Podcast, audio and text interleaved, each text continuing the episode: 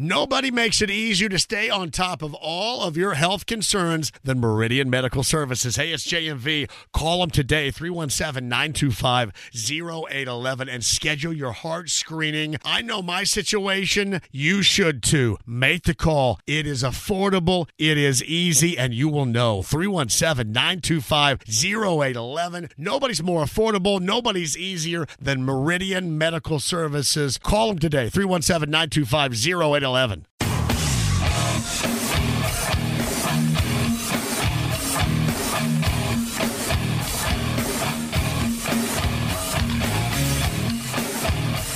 What in the hell do you think you are doing? Hey, John Boy. I'm telling you straight, it's my way or the highway. So anybody wants to walk, do it now. Hey, everybody, we're all gonna get laid. And again, it's picked up. It's Darius Leonard, a pick six for the Maniac. Touchdown, I-N-D-Y. Yes, sir. Oh, oh the Dickens! Double time! Myles Turner. Yeah. John, I have never been better to be on the air with you here in Indianapolis, a place where so many of my dreams have come true. The Ride with JMV on 93.5 and 107.5. The Fan. Hey, welcome in on a Monday. Very wet Monday so far. Thank you for joining us as a part of this particular program. I'm JMV. James is here. We've got stuff to give away. I shall explain. Last year's quarterback, or at least one of last year's quarterbacks, who is going to be doing some TV this year for the NFL. That's Matt Ryan. Talked about the blank show that this was a year ago. I think we're all too familiar with the blank show. And in fact, to a degree, you still kind of believe that the blank show is still going on. I will remind Matt Ryan, though, he was a significant part of that blank show. But obviously, the decision makers is where you'd start with that. Yeah, we'll get to that story coming up a little bit later on. Colts back in practice coming up tomorrow. Grand Park up in Westfield. We will be there for, I want to say, the Wednesday and Thursday of next week. Those are the night get togethers with the Bears. And we shall be up there for that. So that should be fun. Actually, they'll be practicing and doing their work whenever we're out there and uh, broadcasting live. So I believe that is coming up next week. I want to say Wednesday and Thursday, but I could be wrong. I believe it's next week, Wednesday and Thursday. But it will be good to get up there. It will be good to uh, get some eyeballs on this thing from what you read, from what you gather. Uh, going through practice. Yeah, it's kind of funny. Somebody had asked me today, so are you like those that believe this season is just one to try to get through to get to the other side to work the quarterback? Well, I will say this it is to get the quarterback work, it is to evolve the quarterback in the right direction. Now, do I think that they're going to win more than six games? No. And I've said that all along. I've said, to me, I think they win one more than they did a year ago. And I think what you're going to have to do with that is, as an end result, accurately gauge what you think evolved for the positive with this team and starts with the quarterback. Now, I will also say this you look at this schedule, and that's why people wonder why is everybody already writing this team off after a couple of weeks of training camp? Because if you look at that schedule, it's not like it's anything that's too daunting. But it's also not like that this roster is anything that incredibly impressive. And you also have to wonder, even if you suggest, if you're one of those out there, I'll give you a great example, right? So, Kenyan Drake. Kenyan Drake, for those in the fantasy football world, if you play with us for the bar restocks of the past, at some point in time, you have probably taking a swing at Kenyan Drake. And you probably took that swing because he had a significant Sunday and you kind of went, "Oh wow, this is great," and then you try it, and it ended up sitting on your bench doing nothing. That's normally the operational procedure. But as we expected, he certainly is a name. And it kind of makes you wonder whether he is there for more than just, well, Jonathan Taylor's not here playing. He's you know, obviously on pup and We'll get to that in a second, too. And Zach Moss, injured, broken arm. So you need somebody else. Let's get somebody else in here, and that's the guy. It kind of makes you wonder if, because of his past and the quarterbacks that he has worked with, right? So I believe um, he's worked with Murray and Jackson most recently. Is that true? I looked it up. I believe the Cardinals and the Ravens. So that would make sense that maybe you're looking at this a little bit longer term. Maybe you're looking at a little bit longer term considering your running back situation right now and that of Jonathan Taylor. And everywhere you go, anytime you bring anything up, that is going to be ultimately the first thing brought up. Is that of Jonathan Taylor? Oh, what are we going to do? Oh my goodness, why is he sitting out? Why can I? They cannot come to a conclusion. Why? Why? Why?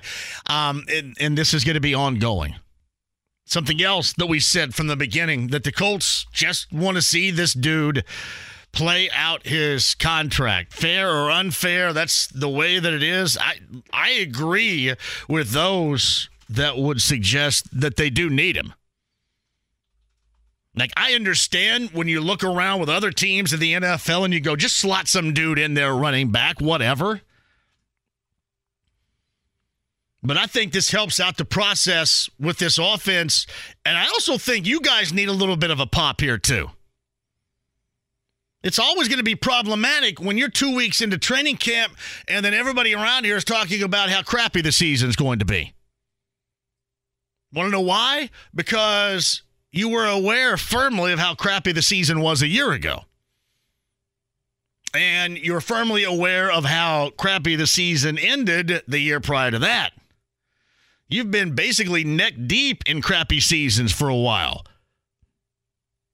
So you talk about a downer when all of us come out and say, I just don't see this happening. So to me, you'd want the best opportunity not only to help out, which is the major the major focus is this quarterback moving forward here. But you'd want your best out there, wouldn't you? Now, clearly, it takes two here. I, mean, I don't know what the whole operational procedure is here with Jonathan Taylor and his representation.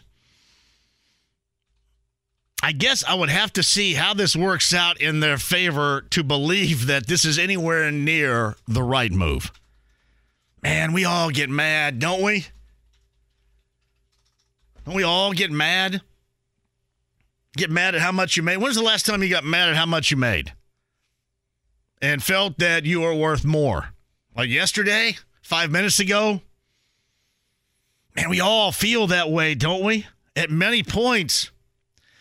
Ultimately, what we end up having to do is work and get paid by working. I know it's different because it's the NFL. I know it's different because this is a professional athlete. But what I'm saying is, I, I don't know how this has uh, a, a result in what Jonathan Taylor's looking for here. I mean, it seems the Colts are absolutely firm on not budging off of this. I mean, even giving a little bit of money right here, right in the moment to like sweeten the pot a little bit, to turn that frown upside down.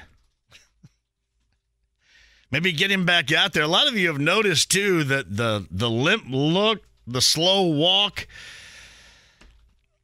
All we have to go on would be those visuals, and then going back almost a month with Jim Irsay on Pat McAfee saying, "quote He is all healed up."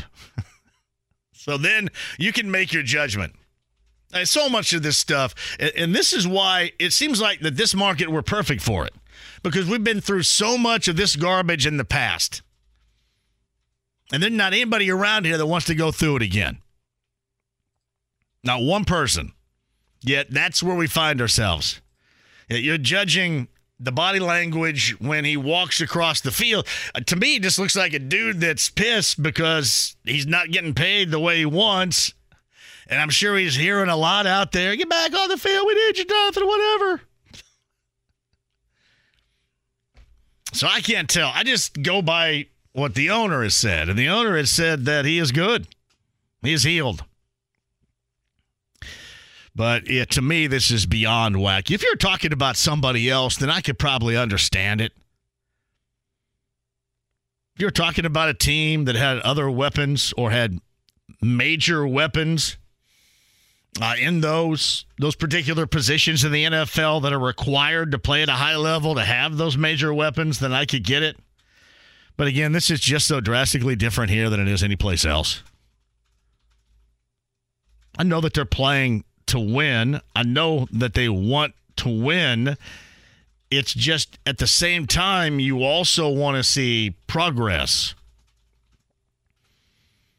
I don't know if you look at this team right now, and you can, again, and everybody talks about, you know, Alec Pierce has looked really good.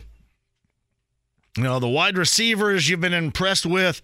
Now, I know that I sound like Debbie Downer. I don't mean to, but you also have to bear in mind who these receivers are going against in practice.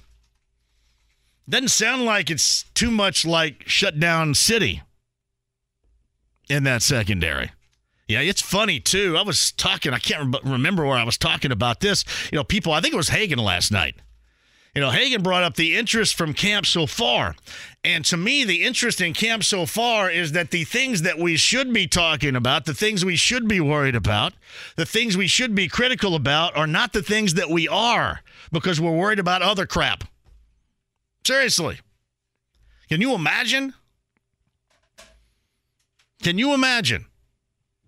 Should be worried about the secondary. Who in that secondary is capable, is able of stepping up?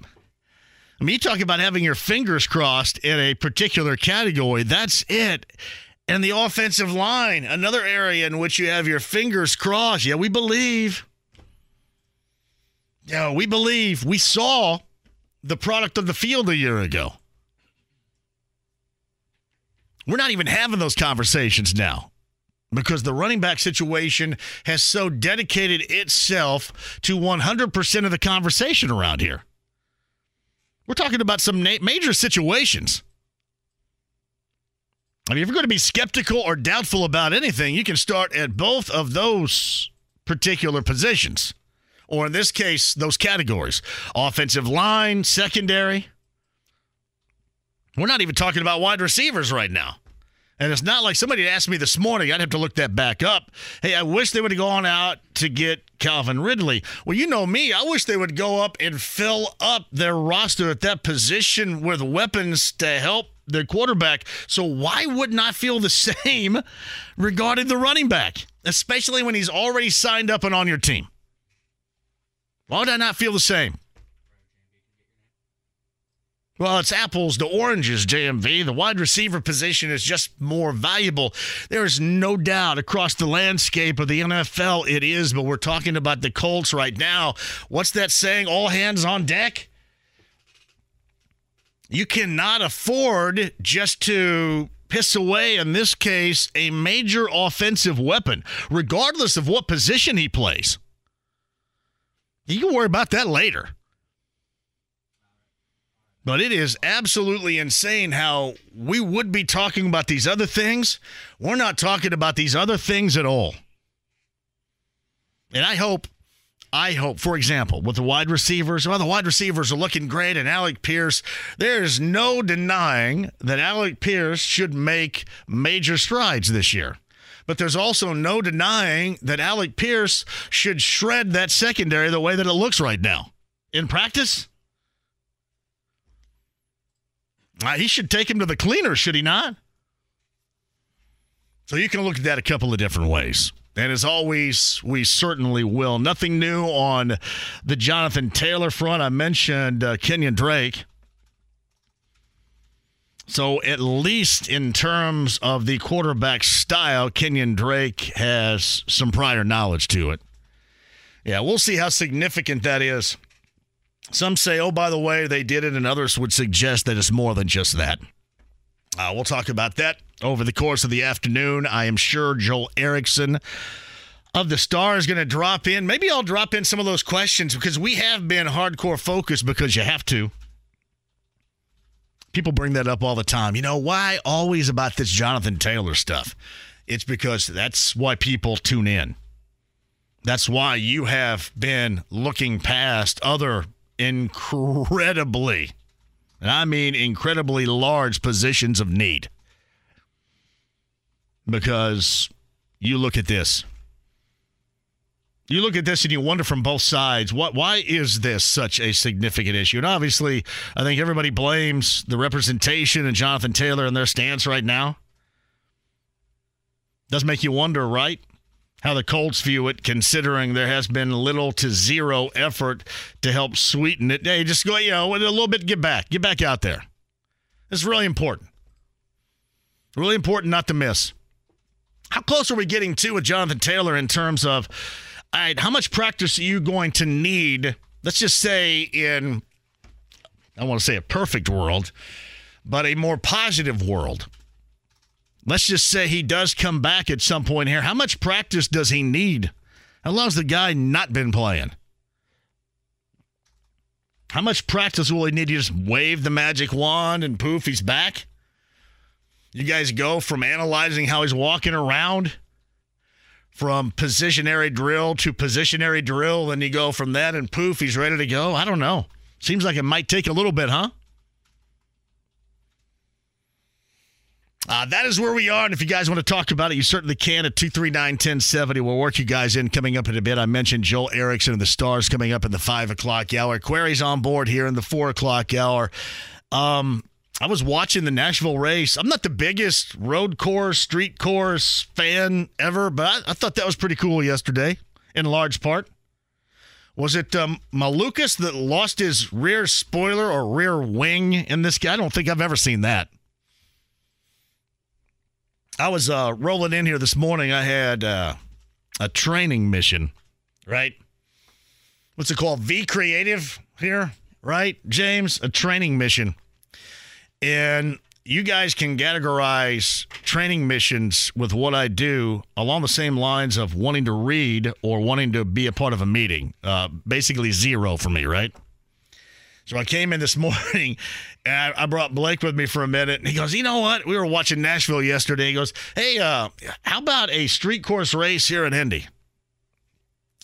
I was thinking about that. I wasn't thinking about it because it actually could come to fruition. I was thinking about it in terms of Malukas losing his rear wing yesterday because I, I guess that the road, the street courses had a lot of rough patches there. Can you imagine?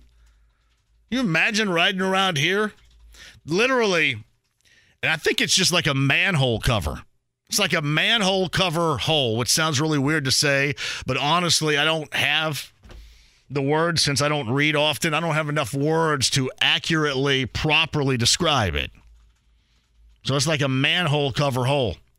And it's right there at Washington and uh, Washington and Capitol. Yes, Washington and Capitol. Now, right next to one of the entrances of the convention center. That thing is like somebody's basement. Anybody driven over that? They know what I'm talking about. It's it's not just like a pothole. It's it's a hole where I guess at some point, like utility workers here in Indy have to climb down in that to see what's up, or in, you know some kind of metamorphosis alligator that somebody brought home from the Everglades and dropped down the toilet and flushed it probably is lurking down in there too, right? All those sci-fi horror movies. Some out of control large alligator. But this thing is literally like a basement. So it wasn't in terms of, ah, yeah, that wouldn't be cool because it sounds cool. I, like I thought Nashville was cool. I thought it was a really interesting watch. When they go over the bridge, I thought that was really cool. I was just trying to imagine it in terms of round here where you would absolutely get shaken to pieces in your passenger vehicle. You imagine doing that with a race car of any kind? And by the way, too, anybody on a scooter, I can't believe that hole has not swallowed up every scooter rider going down and near Capitol in Washington. It is like a canyon. How much resurfacing would you have to do to even make that close to interesting? Kyle Kirkwood was a winner yesterday, and I thought that was a fun race. I did. I texted Jake a couple of different times during. I'd never seen that before. Yeah, I know a lot of you, a lot of you reference Ric Flair being there because you guys always love the spider on the head of the Nature Boy story that once upon a time happened to me. Have you ever heard that story, James? Spider on the head? All right, for those of you not privy to the spider on the head story, years ago, Ric Flair came out to Carb Day. And we all do the Carb Day in Pagoda Plaza. Well, it was me and Clayton Anderson. He was out there with me, and the nature boy Ric Flair walked up, and we started talking. We were all three standing up. And as I noticed, I looked over to the nature boy, and the nature boy had a spider on his head crawling around. And I thought at that moment, what do I do to a guy like Ric Flair? Do I tell him, hold on a minute, there's a spider on your head? Or I just let it go? What do you think I did, James? I'm assuming you just let it go. I just let it go. I just let that spider. And you talk about something being off putting, and, and I had all these questions and all this knowledge of Ric Flair in my head. I mean, all these questions ready to fire. And the only thing I could think about is how this spider was crawling all over his head. It was just all over. It wouldn't get, I mean, it's not one of those. I mean, should I have just like flicked it? What if I would have flicked it off his head? Just like, like that. I don't know if that would have gone very well for you. I know he's old, but it's still Ric Flair. What was his signature move? Uh, what was it? No, he would kind of. I, th- I think it would like kind of cheat Was and it stuff the like that. figure four leg lock? That's what it was. It was the figure four leg lock. That's Would he what it have was. put me in a figure four leg lock if I would have flicked the spider off of his head during the interview? So that's, and thank you very much for reminding me of that story yesterday when Kevin Lee was on NBC talking to Ric Flair. Kay Lee, too. Kay Lee's got to keep that microphone up there for him because Ric Flair is ready to woo. And the television cameras have to hang with that woo. But literally, this thing crawled all over the top of his head, and I go, man, I got to tell this guy he's got a spider on his head. And I didn't feel bad about that. I don't feel bad about this. This is the type of season that has been with the Reds. Like, I get a lot of Cubs fans that want to get at me like, ah, you Reds. And, and I've told you this before. I expect stuff like this.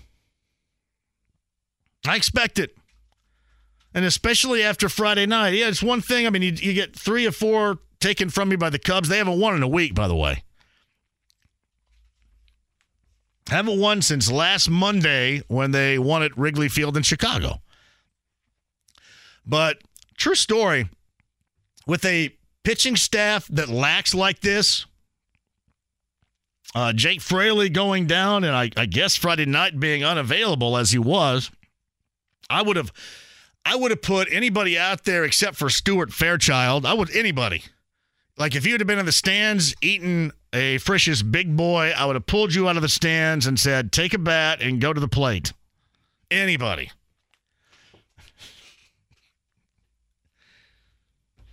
Anybody. Oh, wait a minute. We, okay, get that person in Porkopolis over there. Get them out of that line and here, give them a bat. Anybody. And even with Fraley's situation on Friday, you know, they get up 3 nothing, very winnable game against a crappy team. So they gag that thing up and then lose, get swept in a weekend series. What do they now want? Lost six in a row. They've done that a couple of different times this season, five in a row at least a couple of different times this season. And with the way that they're built, that's exactly what you can expect. What have I said about the NL Central? It's going to be last team standing here. Last team standing. Right now, the Cubs got some offense. The Cubs got a little bit of pitching, which is more than you can say about what we've seen from both the Reds and the Brewers here recently. So, last team standing, it's going to be. And this would sound like one of those seasons if the Cardinals had anything, and I mean anything whatsoever. You could count on it at the tail end, like now in August and into September. I mean, it is absolutely clear that they have nothing. Because normally, normally this this would be their sweet spot. And it isn't. So that's what you expect, and that's what we're getting. And I'm not not disappointed. It's just a tough watch sometimes. It's a tough watch to watch these guys bat with runners in scoring position. If I have to see Lucas Sims, if I have to see you know, those guys out of the bullpen, even Diaz, I mean, you could just kind of see it coming. Last team standing, and the, the Cubs also went out and they they got some work done too at the trade deadline. The Reds stayed the same. I don't blame them. They didn't want to part with anybody for a rental when more than likely it was still going to go down the drain as it has gone down the drain recently. Reds and Marlins start an early week set. I think a Great American coming up later on tonight. Uh, we'll talk about that, I'm sure, more with Jake Query coming up at the 4 o'clock hour. And major movement. This happened at the end of the show on Friday, our Backyard Bourbon broadcast, with Oregon and Washington coming on board in the Big Ten. For all of us that would much rather side by, hey, it was much better when. I say that all the time, I know. It was much better when we didn't have social media. It was much better when when you didn't have camera phones. It was much better when when your social experience was going to the mall. Oh yeah, it was much better when it was the Big 10 and the Big 10. So, mind you, I know those of the older generation probably would side with that, but I will tell you this. For those that just kind of understand where we are and it's money and sports, well, what about the academics? Yeah, okay, the academics. But it's money and sports right now. For those that truly understand that, at the least, you should get some hellaciously awesome week to week to week matchups, right? The very least. What about all this travel? I don't care anything about travel anymore. None of that matters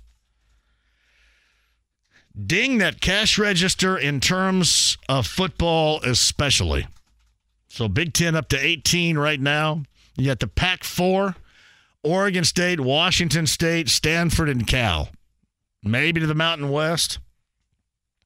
I think they just should do a Pac 4. Let's do a Pac 4. but you have to make sure. People ask all the time, so what about you know, the Pac 12, how are they not prepared for it? Well, you don't get adequately prepared, and then your teams jump to make sure they have a seat at somebody else's table. Um, and I know that we have seen the Big 12 basically rise from the dead here. At some point, teams are going to be bailing out of that. And I don't know if I'll still be alive. I don't know if we'll all still be together, but at some point, you're going to have Super Conference Big 10, Super Conference SEC, and that's going to be that. Maybe not tomorrow, maybe not in a week, maybe not before I'm gone. And coming back and haunting each and every one of you that made fun of how I referenced Iraq sandwich earlier today. And that's what's going to happen when I am gone. Anybody that sent me one of those tweets today, including Evan McDowell, I'm coming back, and at least for an evening, I am going to haunt your ass. Seriously, I'm haunting you. I'm going to come right back. Just like Swayze and Ghost. Except we're not going to be making some clay pot. You're going to be tripping over stuff all around your house. be moving the toilet, and you're going to end up going where you thought the toilet was. I'm coming back. But one of these days, that will happen. Two supers. We'll talk to Dan Wetzel about that of yahoosports.com. That's on the other side. Luke Bryan tickets Luke Bryan tickets, country music spectacular. Luke Bryan. We got that. We got Backyard Bourbon broadcast, which was outstanding on Friday. We'll get back into that as well, and a lot more to get to on this show. I know the U.S. women's national team met with their demise early Sunday morning. I couldn't watch it, right? Because, you know, the whole 59 next star thing. It is funny. I have, I've kind of equated soccer at times around here with the Colts at times around here. Don't let me forget about telling you that story. That coming up in a bit, too. All right, 239 1070. Email address, jam 1075thefan.com. Inside the lounge via YouTube Live. We're waving at everybody right now. HD Radio, the stream, the app, and 93.5 and 107.5 The Fan. Life is full of things to manage your work, your family, your plans, and your treatment. Consider Kesimpta ofatumumab 20 milligram injection. You can take it yourself from the comfort of home. If you're ready for something different, ask your healthcare provider about Kesimpta and check out the details at Kesimpta.com. Brought to you by Novartis Pharmaceuticals Corporation.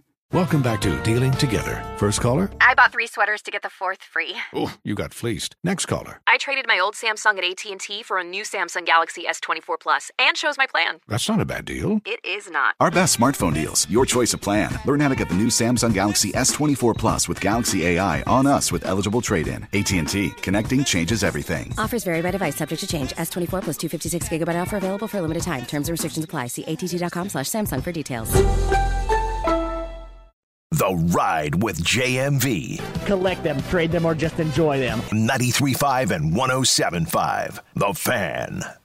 All right, Thursday, State Fair for me. I'm going to be at the free stage because I am incredibly free. I'm at the free stage on Thursday, and uh, I am going to bring on stage, introduce one of the most fantastic hip hop artists in history, classic hip hop. I'm going to be hanging out with Rob Base. Now, we may do Joy and Pain, maybe um, It Takes Two, maybe something like that. But I get to bring on stage Rob Base on Thursday. I'd love to see you out at the Indiana State Fair. That's on Thursday. Thursday in the free show with uh, me and Rob Base. Coming up on Thursday, Andy Mohr Automotive Group Hotline, latest podcast. I want to say with Dan Wetzel of YahooSports.com, is this the 500th episode, Podwise, you put up there?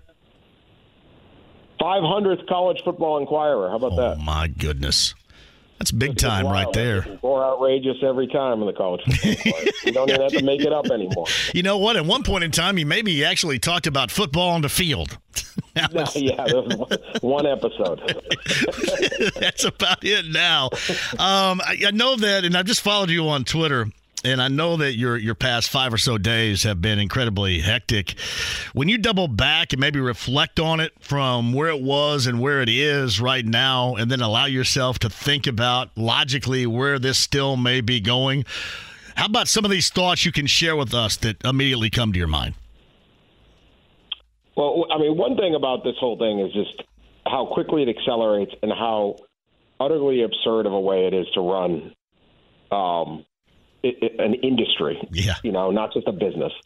So even if you are wherever you are far in the fall in the scale of like, I wish the Big Ten would kick Penn State out, go back to ten, or hey, let's have a 24 team league. What uh, it doesn't really matter. The idea that in a matter of days and with like a roller coaster ride of we want somebody, we don't, we just random board of trustees and a couple handful of presidents just on the fly saying, hey, let's add two schools that a year ago we didn't want. Uh, television executives basically pushing everyone around. Um, leagues, 108 year old leagues blowing up, uh, backstabbing, all the different stuff. It's just not how you do it. Like if the if the NFL wants to expand and go to like 34 teams, they'll spend five years looking at different markets, different potential owners, stadium. Fu- you know, college football just sits there and does it. Just like okay, like they're ordering a, you know, whether choosing chicken or pasta for dinner.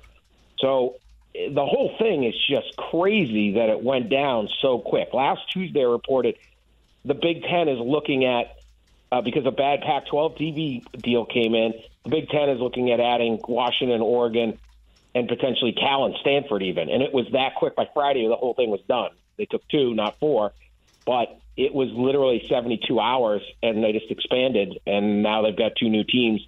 And I mean, like you have ads going. You know, we we were looking at the logistics. Gee, I didn't know Eugene's airport wasn't big. Like nobody knew anything about this.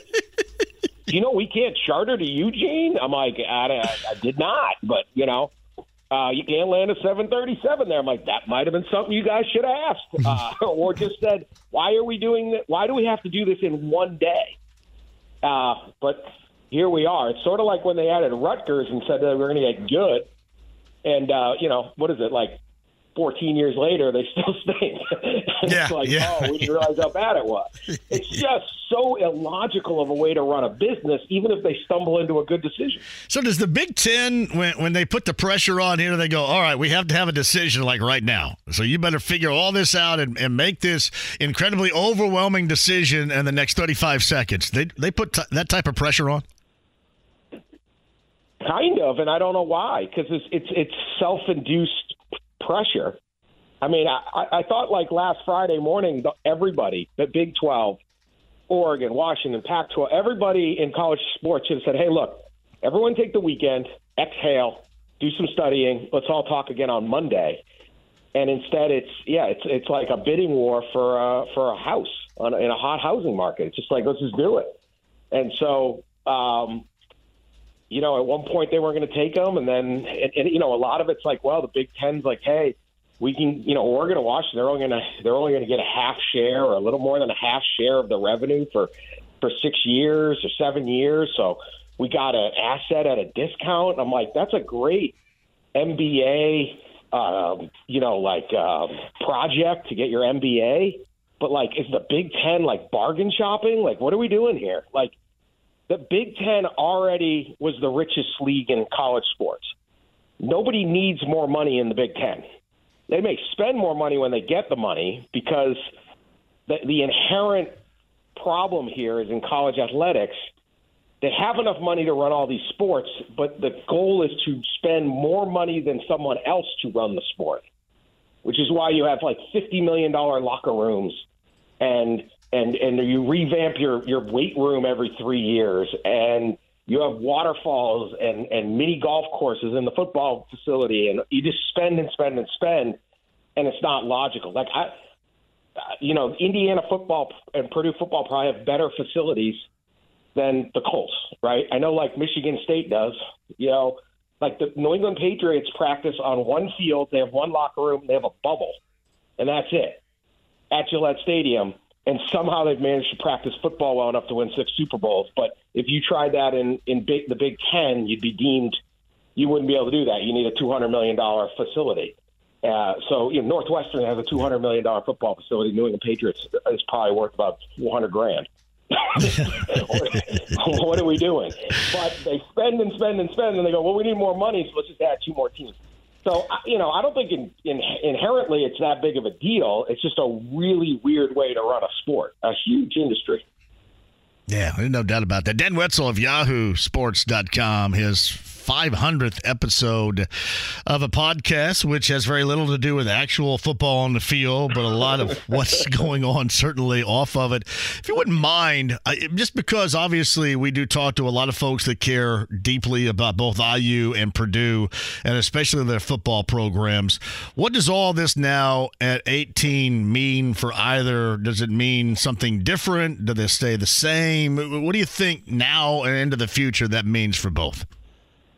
So you know, it's a it's a little different scheduling. I mean, obviously, every once in a while, you're going to play Oregon and you're going to play Washington, um, like you're going to play USC and UCLA that are coming in uh, in 2024. Not this season, but the season after. So sometimes those schools will come visit you. Sometimes you go to LA or Portland or Washington. It's not too bad. What I don't understand really the appeal for the Indianas and the Purdue's is those are all programs that at least three of them, I don't know about UCLA, but they could be, have better tradition and resources and recent history of success than you. So it's like you just added teams that are tough to beat. And in a pecking order of an already really difficult 14 team league where it's really hard for Indiana and Purdue to get to that top and you can fight past, you know, immovable objects of Ohio State and Michigan and Penn State you now added a whole bunch of programs that also are very difficult. They're just better resourced and better set up for success than you are. So you sort of go, why would we add those?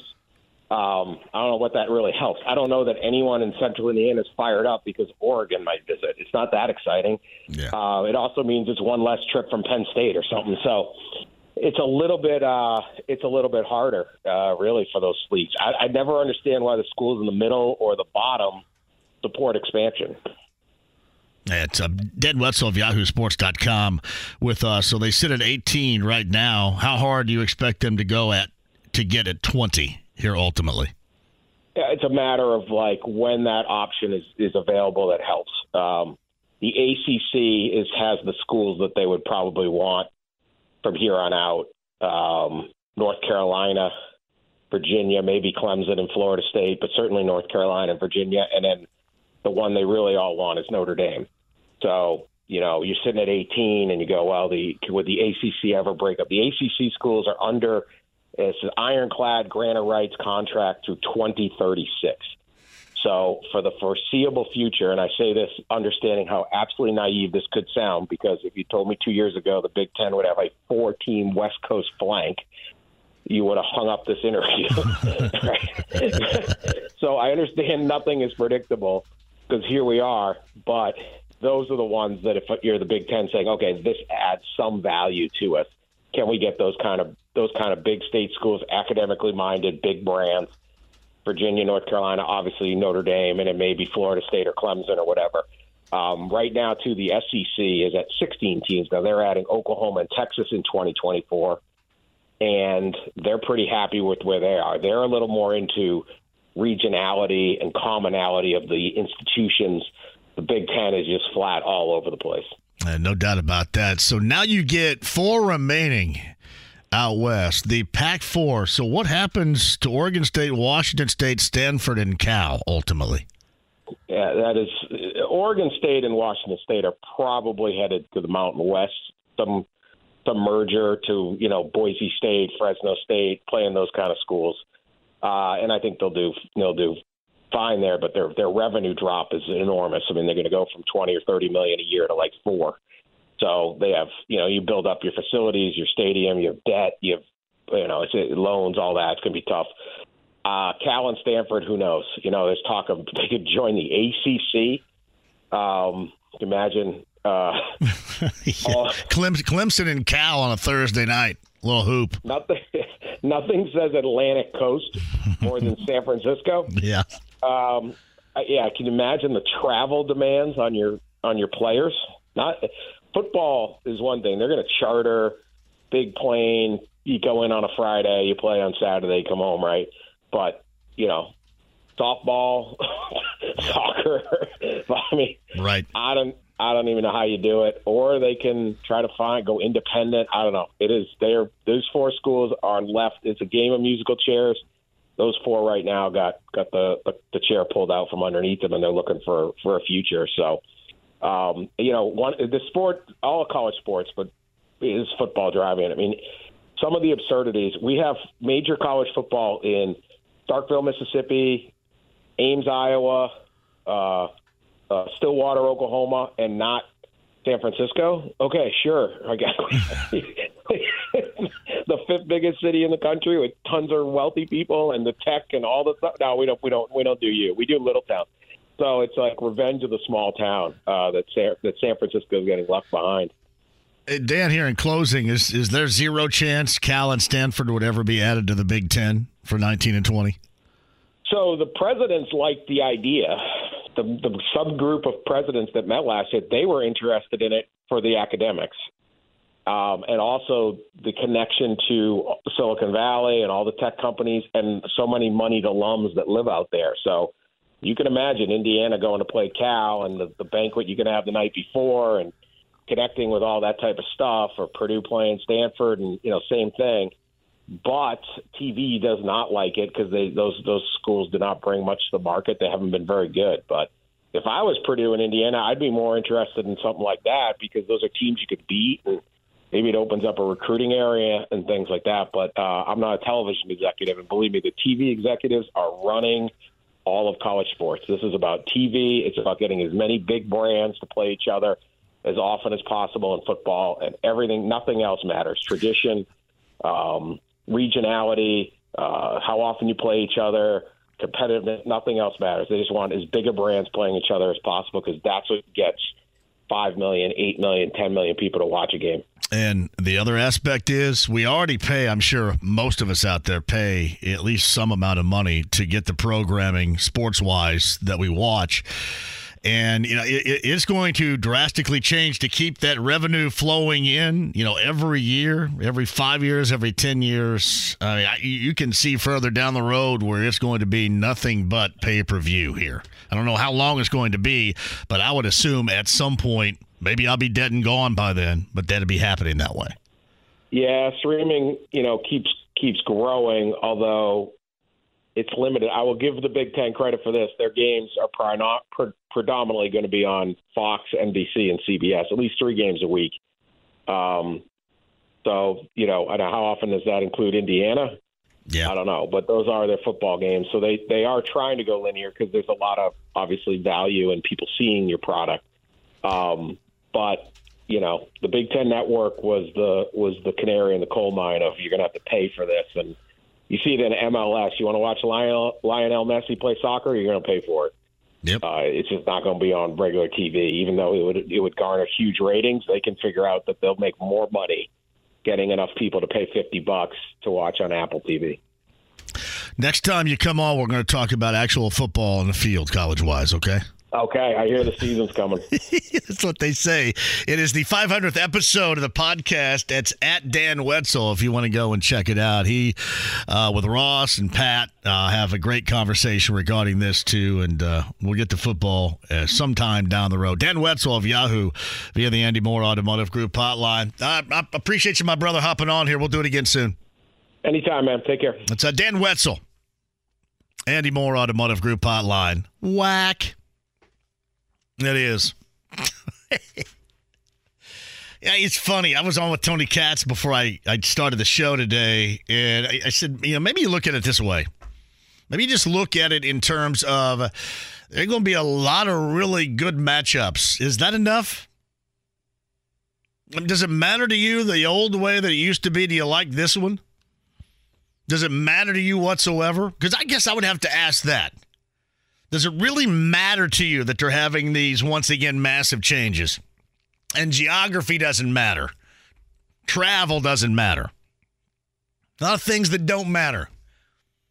Does that matter to you? Quick break. We'll come back. Top of the hour, Jake Query. Joel Erickson talks Colts. No practice today. Back at it tomorrow up at Grand Park in Westfield. Joel joins us at 5. Luke Bryan tickets as well coming up. 93.5, 107.5 The Fan. Life is full of things to manage your work, your family, your plans, and your treatment. Consider Kesimpta, ofatumumab 20 milligram injection. You can take it yourself from the comfort of home. If you're ready for something different, ask your healthcare provider about Kesimpta and check out the details at kesimpta.com. Brought to you by Novartis Pharmaceuticals Corporation. Welcome back to Dealing Together. First caller? I bought three sweaters to get the fourth free. Oh, you got fleeced. Next caller. I traded my old Samsung at AT&T for a new Samsung Galaxy S24 Plus and shows my plan. That's not a bad deal. It is not. Our best smartphone deals. Your choice of plan. Learn how to get the new Samsung Galaxy S24 Plus with Galaxy AI on us with eligible trade-in. AT&T. Connecting changes everything. Offers vary by device, subject to change. S24 plus 256 gigabyte offer available for a limited time. Terms and restrictions apply. See att.com slash Samsung for details. The Ride with JMV. This is your brain on drugs. Any questions? 93.5 and 107.5. The Fan. Hey, shout out to Dan Wetzel of Yahoo Sports for the conference movement knowledge today. Inside the lounge via YouTube Live. Hope you guys are lurking. I'll be in there with you in just a minute, I promise. I just saw this from a good friend Corey. Okay, now I have to say it. Go Cubs, go. What's not a tough watch? The Cubs taking two of three from the best team in baseball. Uh, let me tell you this. I'm going to, Cubs fans, you're really acting a lot like Cardinal fans. I'm going to celebrate when it's going to be your turn. I'm going to celebrate it. Now, I've been hesitant to celebrate it because of our good friend Tucker Barnhart, but you are putting me in a position to celebrate it. As Reds fans, we were just happy to be happy about something. I mean, I knew I knew there was going to be a time when it was no longer going to be great. We're going to be tap dancing all over here pretty soon because, again, it's going to be the last team standing. There'll be another rut, and I'll be there. Yeah, I know, Litzy. I saw Fairchild's back in the lineup tonight.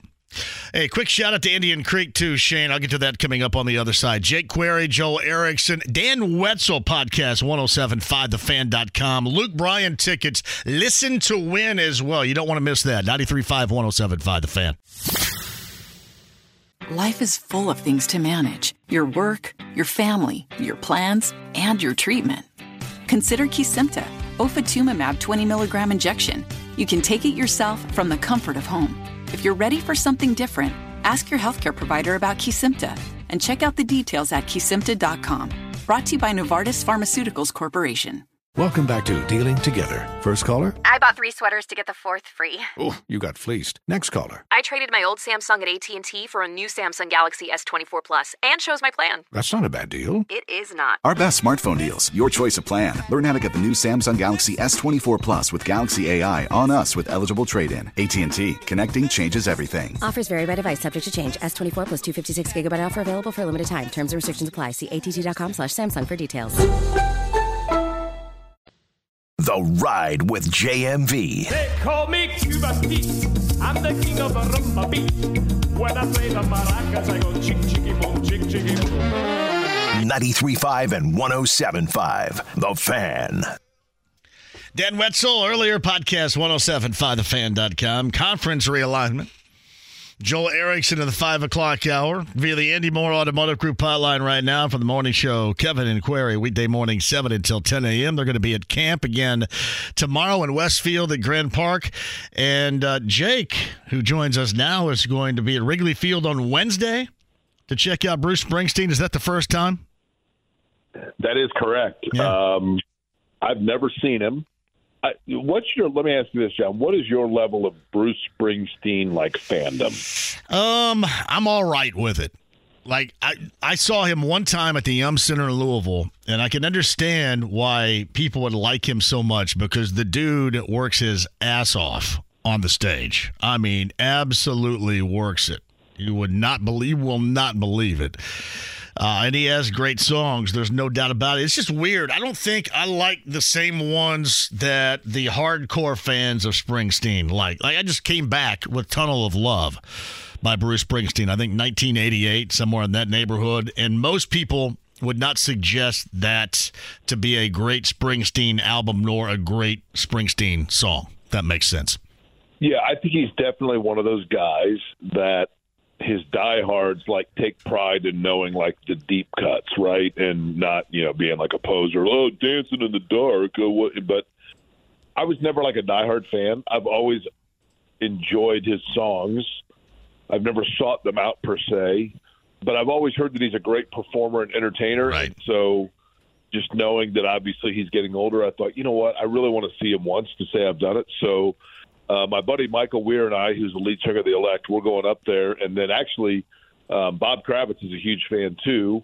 And when I had Kravitz on, I mentioned it to him, and Kravitz is like, "Oh man, I'd love to go." So I said, "Well, hey, buy a ticket and let's go." So Kravitz is going with us. So will Kravitz So- buy a ticket just randomly and sit somewhere away from you guys?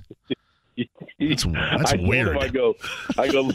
I said, "Look, man, Michael and I already bought two tickets, so if you just want to buy a ticket that's like near us, so he just bought one in our section. I mean, sure, we'll probably. As a matter of fact, we are like in the upper deck, right? Uh, because it's at Wrigley, and because tickets were not inexpensive, and I'm not like a diehard, right?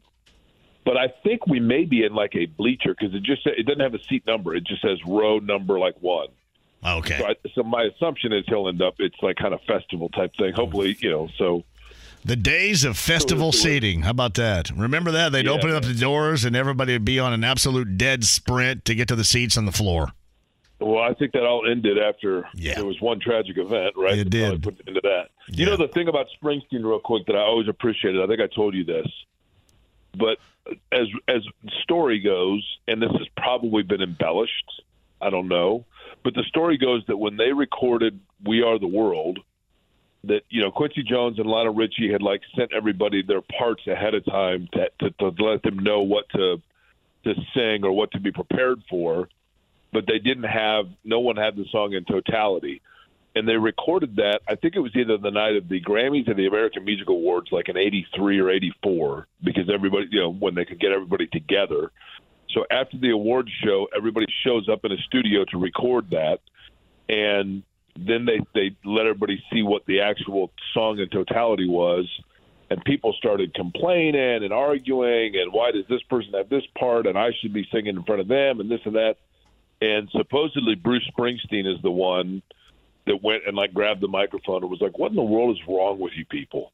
Like we're trying to do something to help other people that are less fortunate, and and you guys all act like you're bigger than the cause, and like just like ripped everybody a new one, and like dropped the mic, and everybody was like, "You're right," and boom, they got it, and they recorded it and went on about their way. Um, Which I always thought was cool. The only thing that would have made that better is had he uh, provided a little bit of evidence as to why John Oates should have a line in there. John Oates was just kind of standing around. Why did, o- why did Oates not have any lines? How is Dan Aykroyd there? That's what I like. to know. like Dan Aykroyd is in We Are the World. It's the weirdest thing ever, right? Yeah, Elwood You know, Blues. actually- Elwood Blues. He could have had a, a part there. John, who who had a line in We Are like if you had to redo it? who's the Oh one man, didn't the test of time where you're like, yeah, that that person probably doesn't belong. yeah. You have to think about the moment, though. I mean, the test of time. Oh, I know. Yeah. Um, I mean, Kenny Loggins. Kenny Loggins has lines, right? yeah, he should. Well, yeah, Loggins definitely should have lines there, right? I think he did. I He did? He did. Yeah. Um, uh, what's is it? Um, I'm going to go. I'm going to blank here. Jeffrey. Who was like the? There was like an R and B singer that was in there. Was Jeffrey Osborne was in that? I can't remember. Is that who you're thinking about? I think Jeffrey Osborne. Oh, was we can't take And that I mean, away from Jeffrey Osborne. That's way too soulful right there, the 1980s. Yeah, I mean Yeah. Jeffrey Osborne is a is a massive talent. I mean, there's no doubt, right? But like, but he's not one that's a household name 40 years after the fact. Yeah. Um, I don't know. I mean, it's man. There's some there's some big time stars in there for sure. See, I, I didn't know that story about Springsteen, though, about him telling everybody to be quiet. It's pretty cool, though. It is. It is. Yeah, I mean, it'd be tough to take a lot out of that, I would imagine. Would it not? Participant wise? Can you imagine, like, I mean, just the egos in general. Like we Mm, we had, yeah. we had to film a video for our radio station, and there were like five of us, and it took three and a half weeks to get it done. You had uh, you had Lionel Richie, Steve, Stevie Wonder, Paul Simon, Kenny Rogers, James Ingram, Tina Turner, Billy Joel, Michael Jackson, Diana Ross, Dionne Warwick, Willie Nelson, Al Jarreau, Springsteen, Logan, Steve Perry, Daryl Hall, Huey Lewis, Cyndi Lauper, Kim Carnes, Bob Dylan, and Ray Charles. Yeah, at that moment, you couldn't take anybody out of that. Yeah, I know. Seriously. I- Kim Carnes, maybe, maybe right. Mm, it's it, that that rough, gruff kind of female voice is such a good sound. They probably that's that was pretty good. And in that era, she was massive. There's no doubt. I mean, pretty tough. Hey, Pretty yesterday I enjoyed that race down in Nashville. Yesterday I did. What happened with? Uh, I've never seen that happen to somebody like what happened to Malukas yesterday. What happened there? Yeah, he was all of a sudden his his literally his rear wing. It was an attenuator failure. So some sort of an attenuator that attached the rear wing. uh, It it literally fell off. Now my first thought was because once he came to a stop, I saw basically flames, and I'm like, okay, did he have some sort of a brake fire that then heated up the attenuator and caused it to to to fall off? And I don't think that was it. I think that what you saw from the brake fire was just the fact that he had just pitted, so he had full, just the way that he stopped. The the heat was just getting into the engine, and that's what caused that. The way that he abruptly came to a stop. So I, I don't know what the I, I haven't heard what the exact issue was, but I would agree with you. I mean, I, uh, you know, I'm I'm sitting there, and all of a sudden, it's like I think it was Michael Young's like, you know, come to Michael, come to Michael. And he's like, Malukas just went into the runoff, and it's and his wing fell off. And I later saw the replay, and I'm like, wow. I mean, it literally just fell off. So, you know, that's not a part that obviously you're changing in the pits like you would a nose. So, which they hadn't done. So it was some sort of an attenuator failure, but what caused it, I don't know actually. But you're right, not something you see every day. Um, Kyle Kirkwood won yesterday. That's his second win. Is Kyle Kirkwood been more successful for Andretti Racing than Marco? Yeah, probably. Uh, in all honesty, I mean Marco. Marco had what he won at Iowa. He won at Laguna Seca, or no, I'm sorry, uh, Sonoma. So there's two. He might have had three wins in his career. Um, you know, Marco in terms of sponsorship. I mean, there are a lot of things away from statistically speaking where Marco was an asset for sure. But in terms of overall production, I mean, you know, the, the one thing that Kirkwood, Kirkwood to me, if you ever watched the TV show The Wire, which is the greatest TV show ever made, one of the things I loved about The Wire is at the end of it, I think we've discussed this before, but each character that is older, you are introduced to a younger character that clearly kind of accepts that role, like is the next version of it. And in terms of IndyCar, when we're about to see a, change here with some of the older guard either retiring or moving on, you know, the younger guys that are filling that role, to me, Kyle Kirkwood is like another Ryan Hunter-Reay. Um, just a really good driver, tactical driver, but kind of understated in terms of personality. You know, kind of a quiet guy to himself, nice guy, but there's nothing about him that that pops off the chart as like superstar, excitable, Pata Award level personality. So I think that that's why you haven't heard as much about him. But he was dominant. He won every level that you could win in, you know, the ladder series to get to this point. And then he drove last year for AJ Foyt, and kind of in a borrowed deal. Everybody knew that he was eventually going to end up in Andretti. And I think he learned a lot from running with that team. Just a team that didn't have as much speed and had to work. You know, he didn't have results, so I think people kind of wrote him off. But he's pretty darn good, and you're starting to see it now.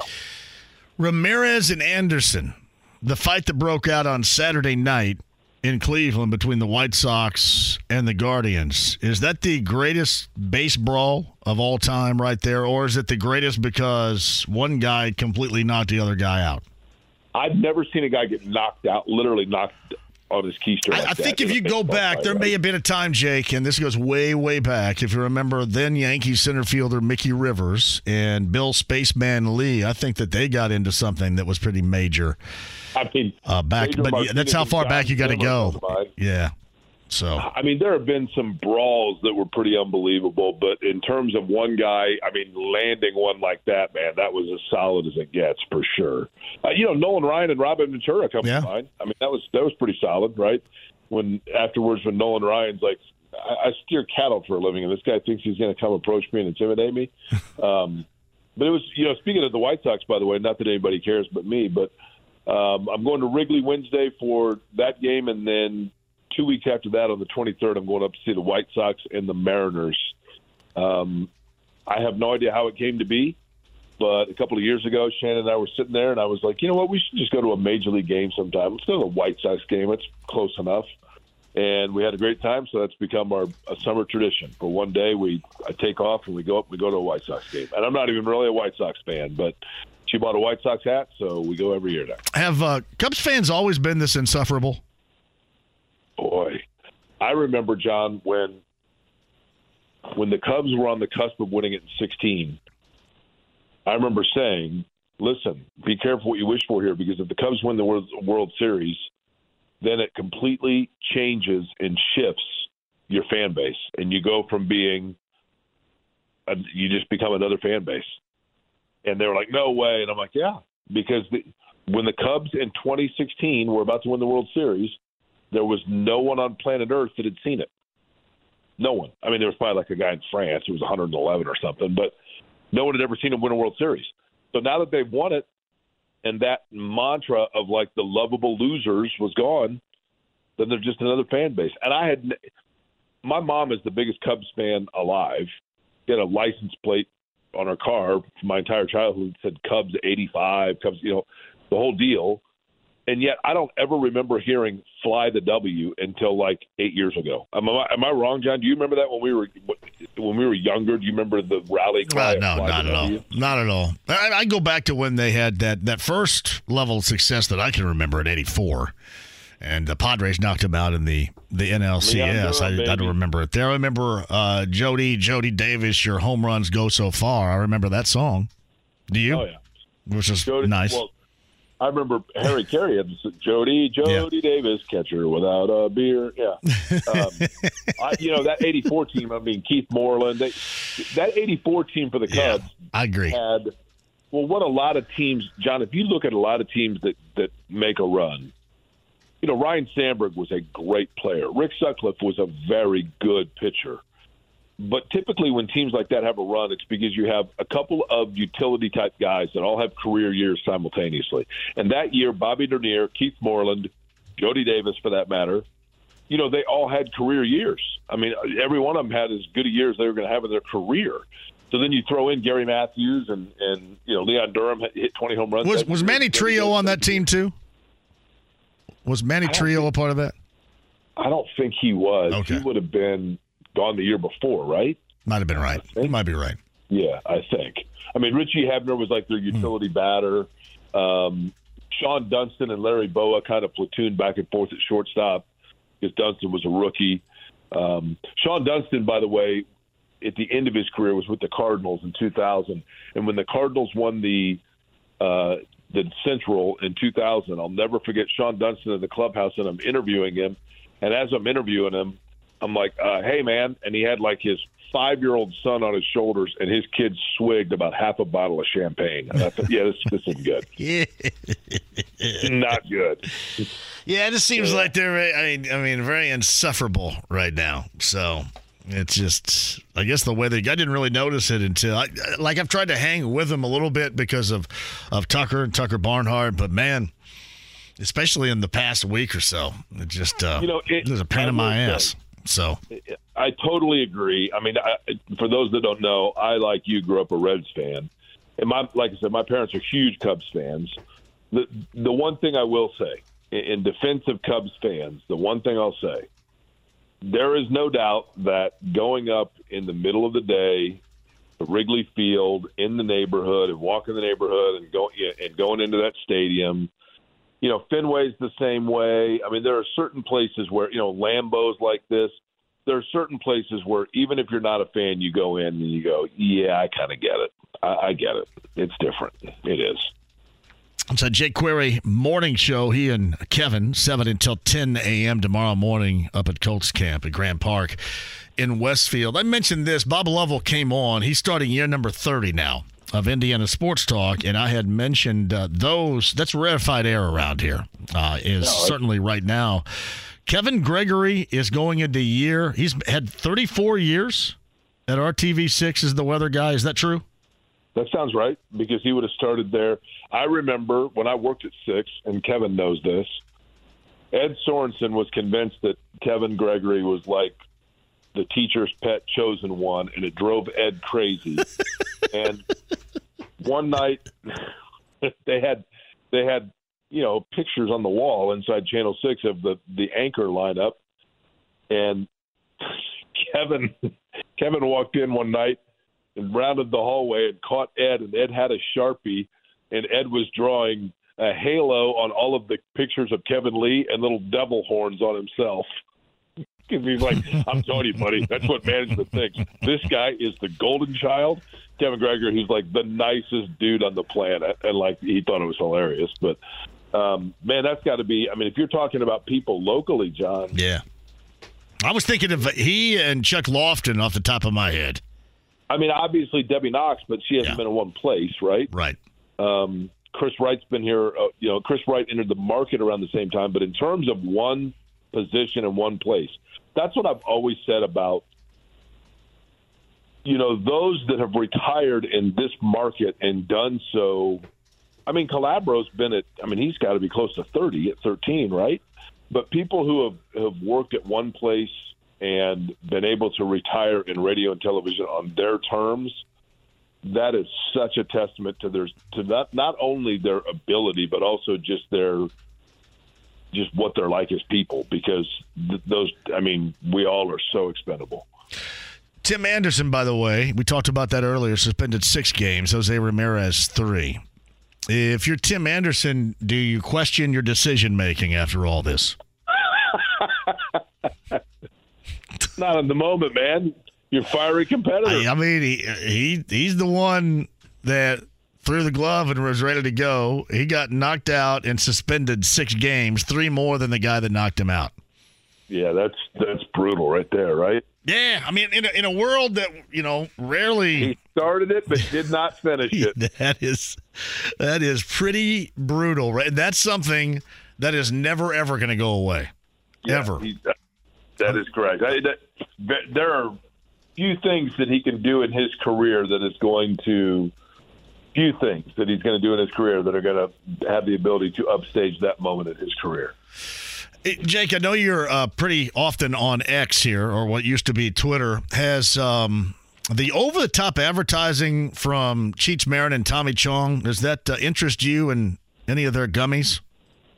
Um, you know, between that and then there's the other one now that's like every third tweet of one of these companies that like it's like, oh man, check it out. They gave their friend gummies and didn't tell them what it was, and it's like hidden cameras of these people being punked by like, and I'm like, I think that's illegal, but yeah, um, I, I blocked all of them actually. If Oh, you oh you blocked them, did you?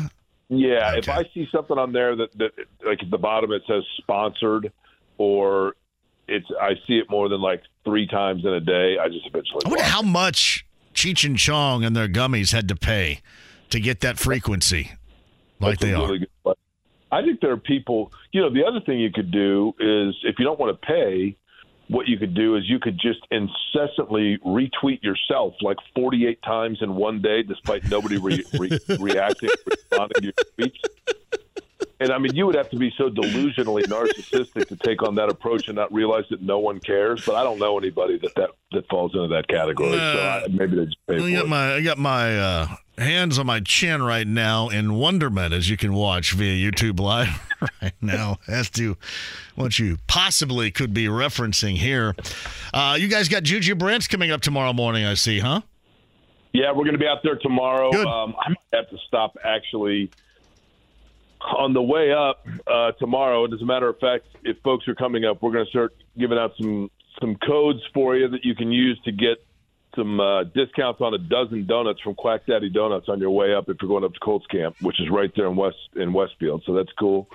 So we might have to have a couple donuts tomorrow, and then I'm interested to talk to Juju Brents because he's got a great opportunity before him, but at the same time, you know, he's obviously it took him a while to get on the field, which I understand because you want to be healthy, but um, that's got to be just kind of a dichotomy of emotions. I mean, the, the desire to get out there, but also wanting to to make sure you're healthy for when you can. So, curious to see now that he's on the field, um, you know, what he plans to do to take advantage of this opportunity because it's a big one for him. And it's a local kid, so that's cool too.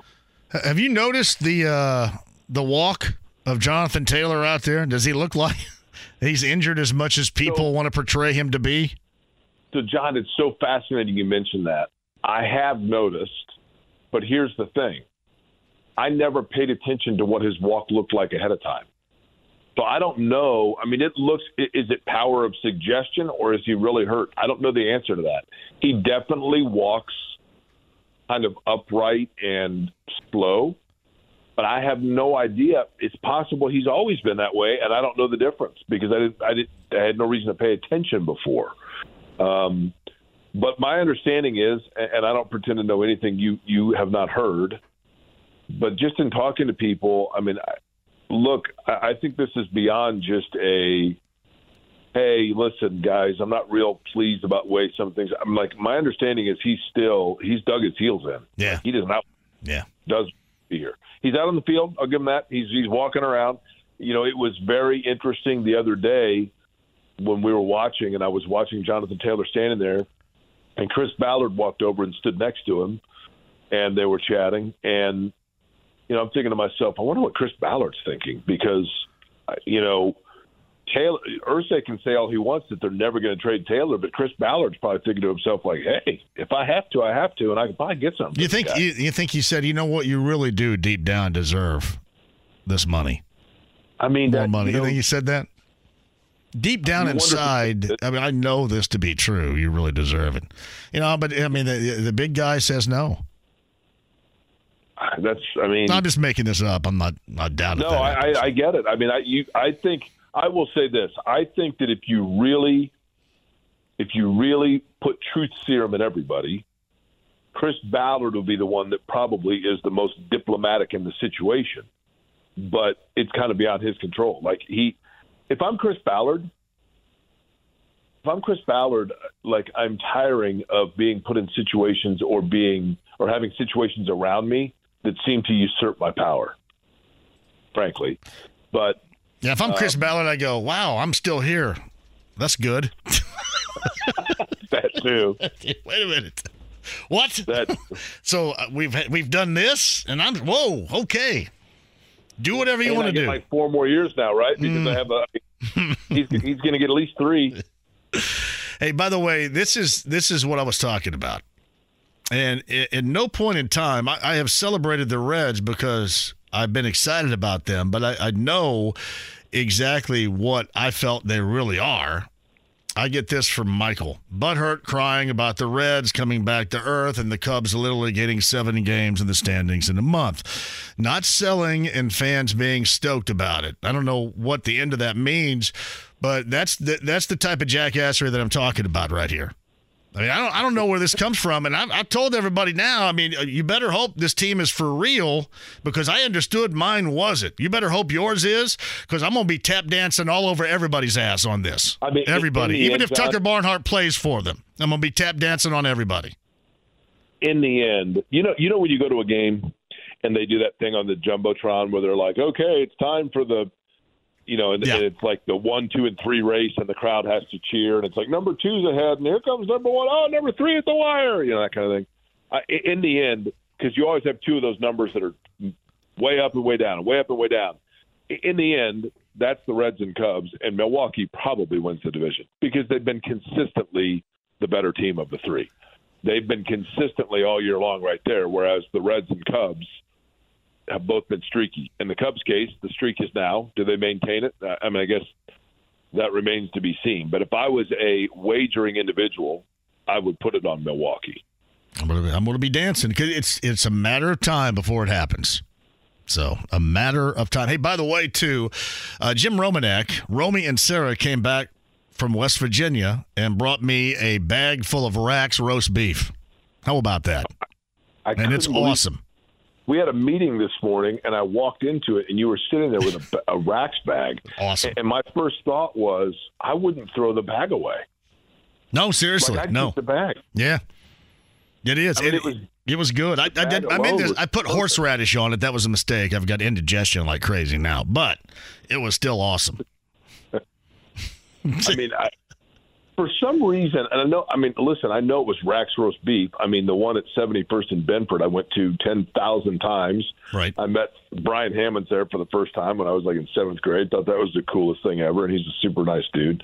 Uh, But I always didn't. Did they have ham sandwiches also, hot ham and Swiss, or was it just roast beef? Um, no, it was roast beef. The the big one was called, and I've I've called it uh, BBC, which it is, and then obviously some of these nerds on social media have, have taken this different ways because they are nerds and dorks. But it is the uh, uh, beef and cheddar, big beef and cheddar, is what it's called. Yeah, that was the big deal back then. So who who who came out with the beef and cheddar first, Arby's or Rax? I would say Arby's. Okay. I would say Arby's. Arby's first. I was a I was a fan of Rax. For some reason, when I think of Rax, I think that I need to wash it down with a like cola.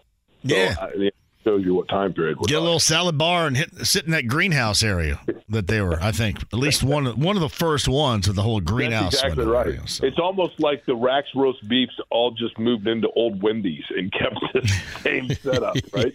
Hey, to put a bow on this, my friend Greg said Aykroyd and We Are the World. He was just kind of looking for somebody's office and wandered onto the production set, so they put him in the video. I did not know that. That sounds that sounds entirely plausible because that's kind of what he looks like in the video. That's that's kind of that. That also describes Dan Aykroyd of the 1990s, right there. He just eh? I think he has like he has like Sony Walkman headphones on, just like walking around in the background. Yes, that was perfect. Uh, Mark Jackson has been offered $1 million by an adult site to provide play by play analysis. Is that true? I don't know, but he probably would be just about as good as that as he was on television. I was never a huge fan. Oh, really? You, I sound like Mark Jackson. I, I love Mark Jackson and Van Gundy together. I did. Yeah, I just I, I- think I kind of tired of Mark Jackson when he was a player. I, I, I just like I always thought he was a lot more talk than I mean he was a good player for the Pacers for sure. I think he gives himself way too much credit on like his ability to like be in Reggie's ear, uh, you know that kind of thing. Kind of wears me out. All right, tomorrow morning, you and Kev begin at 7 at Grand Park in Westfield. That's right. Eight o'clock tonight. Beyond the bricks with Mike Thompson. All week. Be the Brickyard. Oh, you know, I didn't bring that up too. Uh, you know, I should have because I, I wanted to talk a little bit about you know the the greatest drivers of all time that we have now forgotten. But we'll save that for another day, maybe next Monday too. Afterwards, Jake. I appreciate you. All right, that works.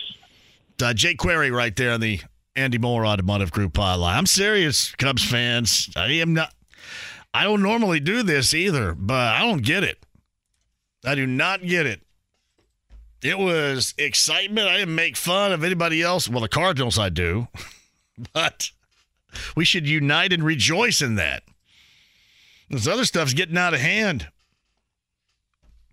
You guys are going to have to eat a big one here pretty soon, and I'm going to deliver it. Be ready. Corey Kinney would be out there crying, and have to move back to Ann Arbor. Quick break. We're back with you next. Life is full of things to manage your work, your family, your plans, and your treatment. Consider Kesimpta, ofatumumab 20 milligram injection. You can take it yourself from the comfort of home. If you're ready for something different, ask your healthcare provider about Kesimpta and check out the details at kesimpta.com. Brought to you by Novartis Pharmaceuticals Corporation. Welcome back to Dealing Together. First caller? I bought three sweaters to get the fourth free. Oh, you got fleeced. Next caller. I traded my old Samsung at AT&T for a new Samsung Galaxy S24 Plus and shows my plan. That's not a bad deal. It is not. Our best smartphone deals. Your choice of plan. Learn how to get the new Samsung Galaxy S24 Plus with Galaxy AI on us with eligible trade-in. AT&T. Connecting changes everything. Offers vary by device, subject to change. S24 plus 256 gigabyte offer available for a limited time. Terms and restrictions apply. See att.com slash Samsung for details. The Ride with JMV. Son, you got a panty on your head. You drive fast, eh? 93.5 and 107.5. The Fan. Dan Wetzel, Jay Query, podcast 1075thefan.com. Uh, from Shane, I have a senior football player at the IC. Indian Creek. They're trying to raise money for new and safer football equipment and uniforms. Was hoping you could share this and maybe give a mention on the air. If not, no worries. Thank you. That's Shane right there. I love the IC.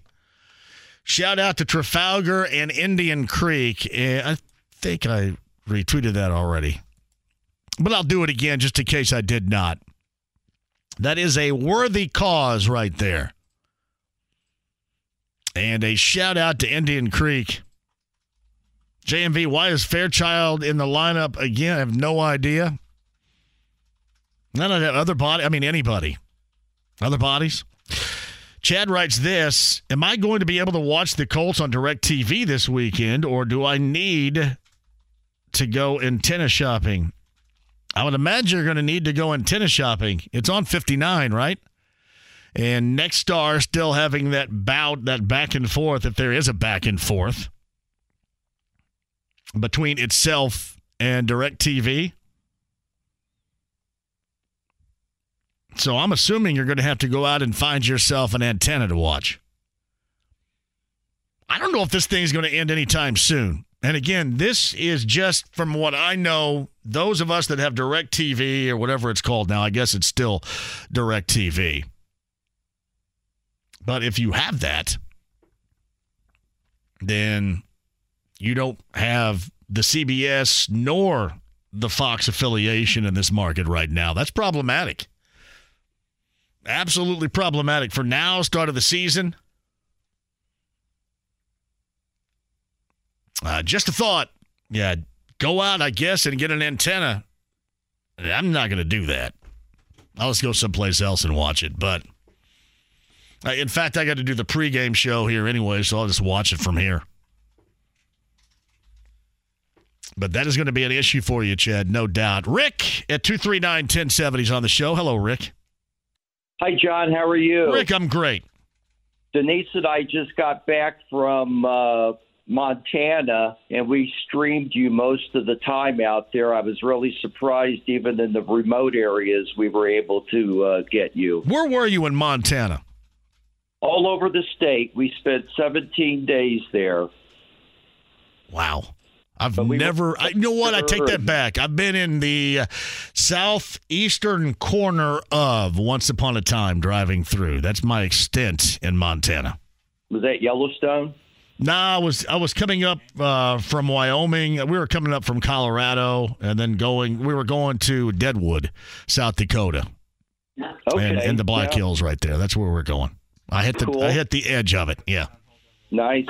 Uh, this uh, expansion of the Big Ten is just, I guess I'm old school. It's just not Big Ten-ish. Yeah. Um, you know, I just logistically, I just wonder about playing out on the West Coast and then coming to the Midwest, and it, it's just completely different than when it was uh, Midwestern regional setup, which um, I think a lot of people enjoy that. And I think there was some discussion earlier how this could uh, hurt uh, IU and Purdue uh, as far as uh, wins and losses are concerned. I mean, honestly, it just put, puts you further back in, in terms of teams football wise that are better than you. I mean, just put it the way that it is right now. I mean, historically, consistently better than you. Uh, you you add a couple of more teams, you'll get used to the whole viewing situation. I think just like we've gotten used to a lot of things, and and frankly, you know, I I feel kind of the same way about that as you do, but I, I've been, you know, kind of forced and at least forcing myself to kind of move forward on it and recognizing that, you know, it's it's going to even get worse. I'd imagine if it can get worse than this right now. So um, you just got to watch it for for the competition and know that you're going to have to change your late night viewership habits uh, a couple of times every year, and then you'll get used to it. Yeah, that's for sure. I wonder with the uh, all the revenue for the uh, TV deals that the SEC and the Big Ten are getting, how much that trickles down to the universities, and then I wonder if the universities like Indiana could use that for NIL money. I, don't know. I, I don't know how that works. I don't know for NIL money, but I don't know that it does it. I don't know how ultimately. I know that they have a department now. And, and Rick, thank you for listening in Montana, as always, too. Appreciate that. Thank you, Rick. Uh, they have their own NIL department. I actually have a couple of friends that are a, are part of that down there too, and um, it, it uh, it's it's interesting the way that works, but it's definitely a lot of money involved. That's why you see such drastic changes now. And as I mentioned to you, Rick, you might as well get used to it. Might as well get used to it. Your viewership habits on certain nights, you know, when your favorite team, let's just say, for example, it's IU, if they're playing in, in Eugene or playing in Seattle or in LA or whatever, that'll change. But honestly, what is Nebraska? Was it Mountain Time or Central Time in, in Lincoln? Uh, it'll be later, but you will adjust to it just like everybody else will. Hey, JMV, correct me if I'm wrong here, but is Matt Ryan not getting paid this year? Go ahead. Uh, Lincoln, Nebraska is in Central Daylight Time. Central Daylight Time. So we skip Mountain Time and go directly to West Coast time right there. Yeah, yeah, paid. Exactly. Scott. Uh, you're getting into Matt Ryan and his. Okay, I was looking this up. I thought Matt Ryan made some comments a little bit earlier, and I alluded to that. I'll tell you what I'll do. I got to hit a break. I'll come back with your calls and Scott's question regarding Matt Ryan coming up on the other side, too. Not so much what he had to say about last year here, but how financially there is an effect. And I will tell you this, even before we hit a break, that there's no effect going on here with Ryan getting paid or any of that. This has everything to do with the Colts not wanting to pay or give Jonathan Taylor anything new. They want him to play out the final year of his contract. And we think Jonathan Taylor's not budging. The Colts are the ones that won't be budging. Now, that story and what Matt Ryan had to say about last year coming up next. Life is full of things to manage your work, your family, your plans, and your treatment. Consider Kesimpta, ofatumumab 20 milligram injection. You can take it yourself from the comfort of home. If you're ready for something different, ask your healthcare provider about Kesimpta and check out the details at kesimpta.com. Brought to you by Novartis Pharmaceuticals Corporation. Welcome back to Dealing Together. First caller? I bought three sweaters to get the fourth free. Oh, you got fleeced. Next caller. I traded my old Samsung at AT&T for a new Samsung Galaxy S24 Plus and chose my plan. That's not a bad deal. It is not. Our best smartphone deals. Your choice of plan. Learn how to get the new Samsung Galaxy S24 Plus with Galaxy AI on us with eligible trade-in. AT&T. Connecting changes everything. Offers vary by device, subject to change. S24 plus 256 gigabyte offer available for a limited time. Terms and restrictions apply. See att.com slash Samsung for details. The Ride with JMV. My vision is to take this team as the first franchise to the Saturn Football League and play against eight foot gargoyles that run 3 8 speed. 93.5 and 107.5. The Fan. So, Matt Ryan's what, 18 million or so this year? And the question was asked why they're doing that. Why can't they just go ahead and give a little bit of what they have under the cap right now and give that to Jonathan Taylor and making him happy in the moment? And uh, the whole Matt Ryan thing has nothing to do with this, nor does the cap room. This is a decision, a fundamental decision made by the Colts where they're not going to pay him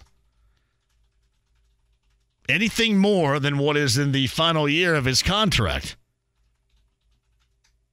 And this stance has been, all right, we'll we'll get to your new contract when the season is over. They are firm on that. And we just sit here and wonder ultimately, Jonathan Taylor, to get paid, is going to have to get out there and play. But the uh, Colts are not backing down on that. We had a great time. Backyard Bourbon broadcast on Friday at our friend Jeff Lawrence's house, uh, also known as J Law. He joins us now, man. Thanks for the hospitality. That was great. Oh, thanks for coming up. I just wanted to say thanks a ton to New Bells, uh, New Belgium Bells, and yep. Ford's Garage, and Heaven Hills Brent, and you guys. It was an absolute blast. It was, and it was a little hot on a Friday afternoon there too, just a little bit. Let me tell you, my friends drank a lot, and I'm getting ready to go get some more pool chemicals because I thought it was, there was like a swim up bar.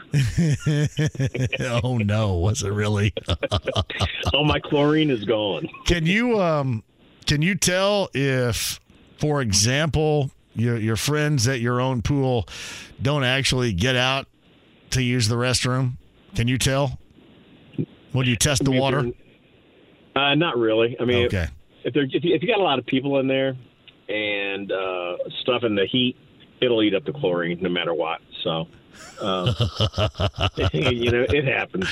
So it's it's an it's an urban legend about the the blue that uh, the water turns blue around you if you don't get out of the bathroom. Not, correct? I have not found that chemical to add. there were a lot of people in there, and it looked like nobody was getting out, and there was a great deal of consumption going on. So that would make sense. But I'm telling you, it was an at my all my friends uh, told me that uh, friends and family and strangers that showed up uh, had an absolute blast. I mean, everybody. I mean, we were exhausted the next day. My two dogs slept all day the next day. Well, hey, Yeah. we had a great time, and thank you and Susie again for being incredible hosts and all of your friends and that of the Foo Bar Lounge. But that's how we do it right there. That was fantastic. Yep. Anytime, my friend. We thoroughly enjoyed it. All right, Jay Law, talk to you again soon. Okay, take care. we have another Backyard Bourbon broadcast, and I'll tell you about this in the five o'clock hour. We have Luke Bryan tickets too. But we have one where we're going to do something for the first time ever. First time ever. And this is going to be a Backyard Bourbon broadcast where everybody is invited. That info coming in the five o'clock hour. Daryl coming in the five o'clock hour. Luke Bryan tickets as well. And Joel Erickson of the Star on 93.5 and 107.5 The Fan. Life is full of things to manage your work, your family, your plans, and your treatment. Consider Kesimpta, ofatumumab 20 milligram injection. You can take it yourself from the comfort of home. If you're ready for something different, ask your healthcare provider about Kesimpta and check out the details at kesimpta.com. Brought to you by Novartis Pharmaceuticals Corporation.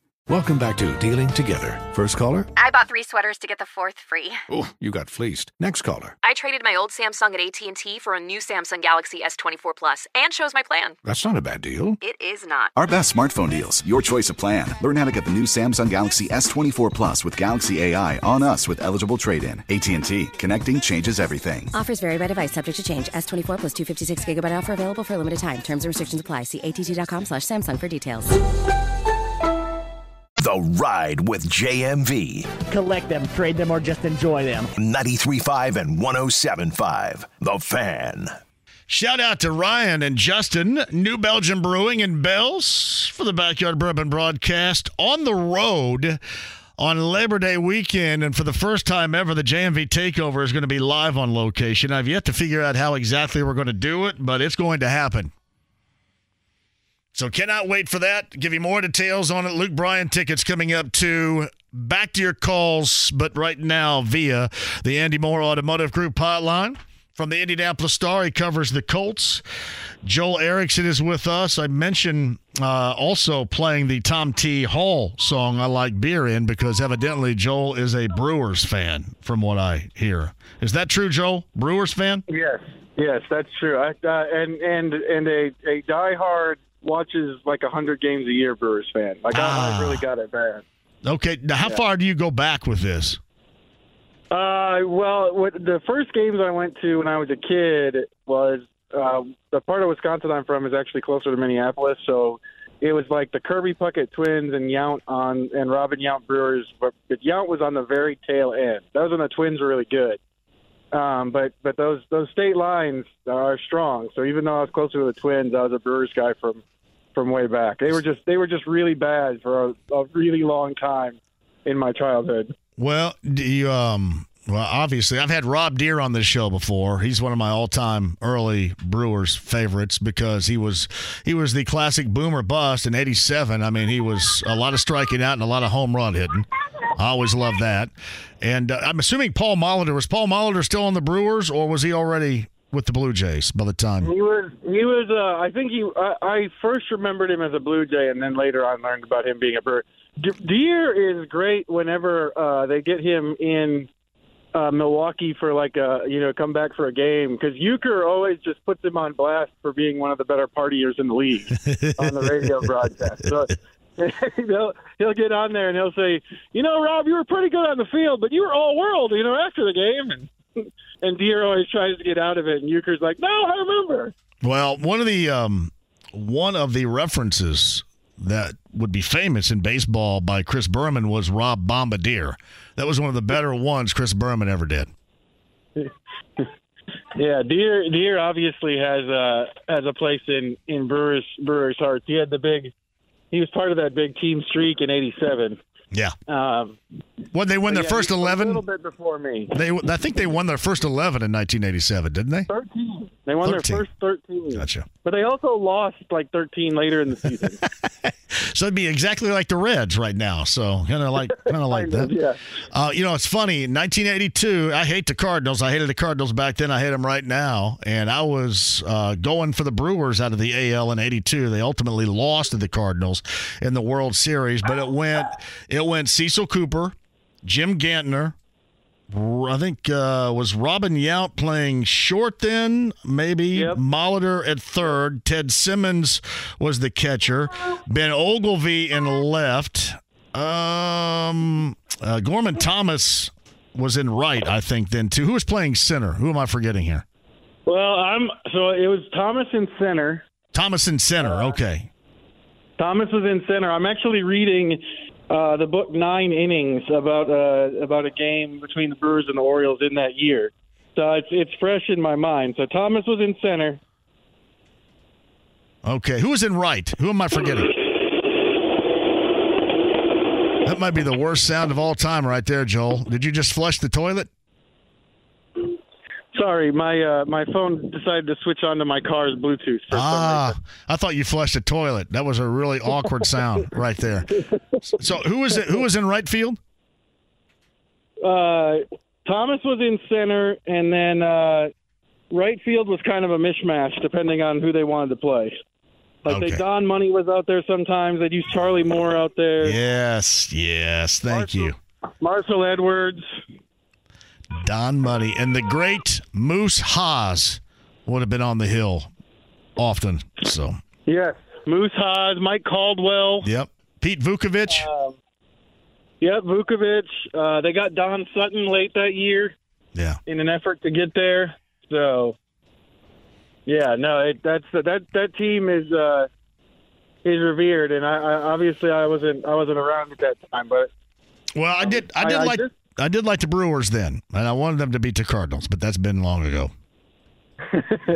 I, that that book is a good read if anyone wants to pick it up. Nine, innings is a it's a neat way to tell a baseball story.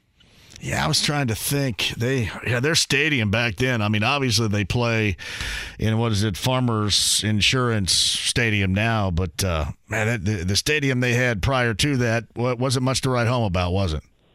County, uh, I don't. I, I sort of remember County. We went to a couple games in Milwaukee, but I, I mostly spent games growing up going to the Metrodome because the Metrodome was like two hours, yeah. and Milwaukee at the time was like four, four and a half from where I was. They hadn't done some of the. Uh, they hadn't done some of the uh, the interchanges and stuff that make it. It's about a three and a half hour trip now. Great reference, by the way, bringing up Don Money.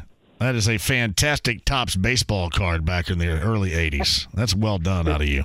Really well done. um, we, I was talking about this. Somebody had asked me regarding uh, the money and why couldn't the Colts give Jonathan Taylor some right now and make him happy, at least make him happy enough to want to, to drop, you know, the antics right now and come back and start practicing. Because at some point here, you're going to start missing time and you wonder how long, if he does come back, it's going to take for him to get back those wheels proverbially in motion here. And, and I reminded folks out there that there is no money. I mean, the Colts just expect him to come back and play with what he signed for in that final year of his contract. From me, the Colts have no wiggle room in this and are not going to bend on this. Would you agree? It doesn't. I mean, it sure doesn't seem like it from what they've said publicly. Now, they, they, if they wanted to, it, it, it's well within the rules, and they've got enough cap space. They could give him more money if they wanted to.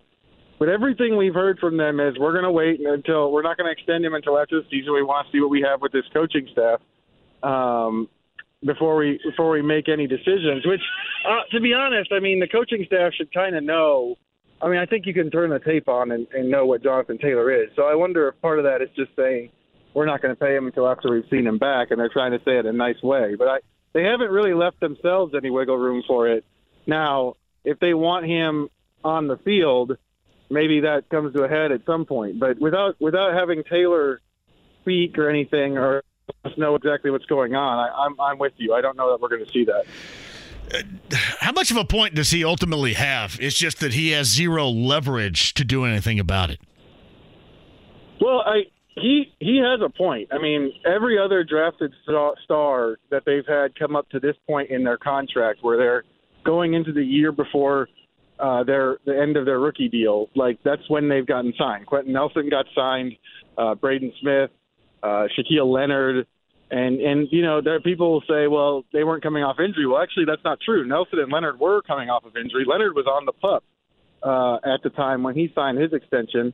And people will say, well, they've never signed a running back. Well, that's not true either. They they signed Nyheim Hines in that situation. Now, it, if the team wants to change that, and and clearly they do, if they want to change that history, that's fine.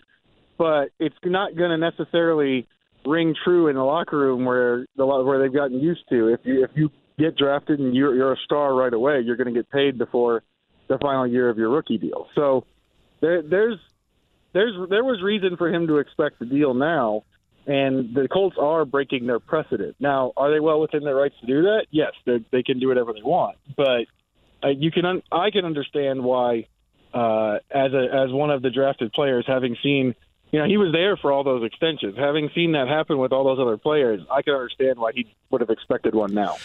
Joel Erickson of the Star is covering the Colts with us via the Andy Mohr Automotive Group hotline. So is Kenyan Drake brought in because they need positional help here during camp, or is there a longer term season type of view with a guy, you know, that has experience playing with the type of quarterback that people hope Anthony Richardson can be? Well, I, I think I think the biggest thing with Drake is that they're they're pretty short on experience and pretty short on sort of the the every down um, first and second down type back with with Taylor out and with Zach Moss uh, injured. Now Moss, if you do the math, six weeks. That kind of puts him right around the season opener, so I, I still think there's probably a chance that he could be ready for that. But you know, this is the time of year when you have 90 guys on the roster, and you kind of you, you make sure you have people in different places to do that. Because Deon Jackson's a third down back, Evan Hull's a third down back.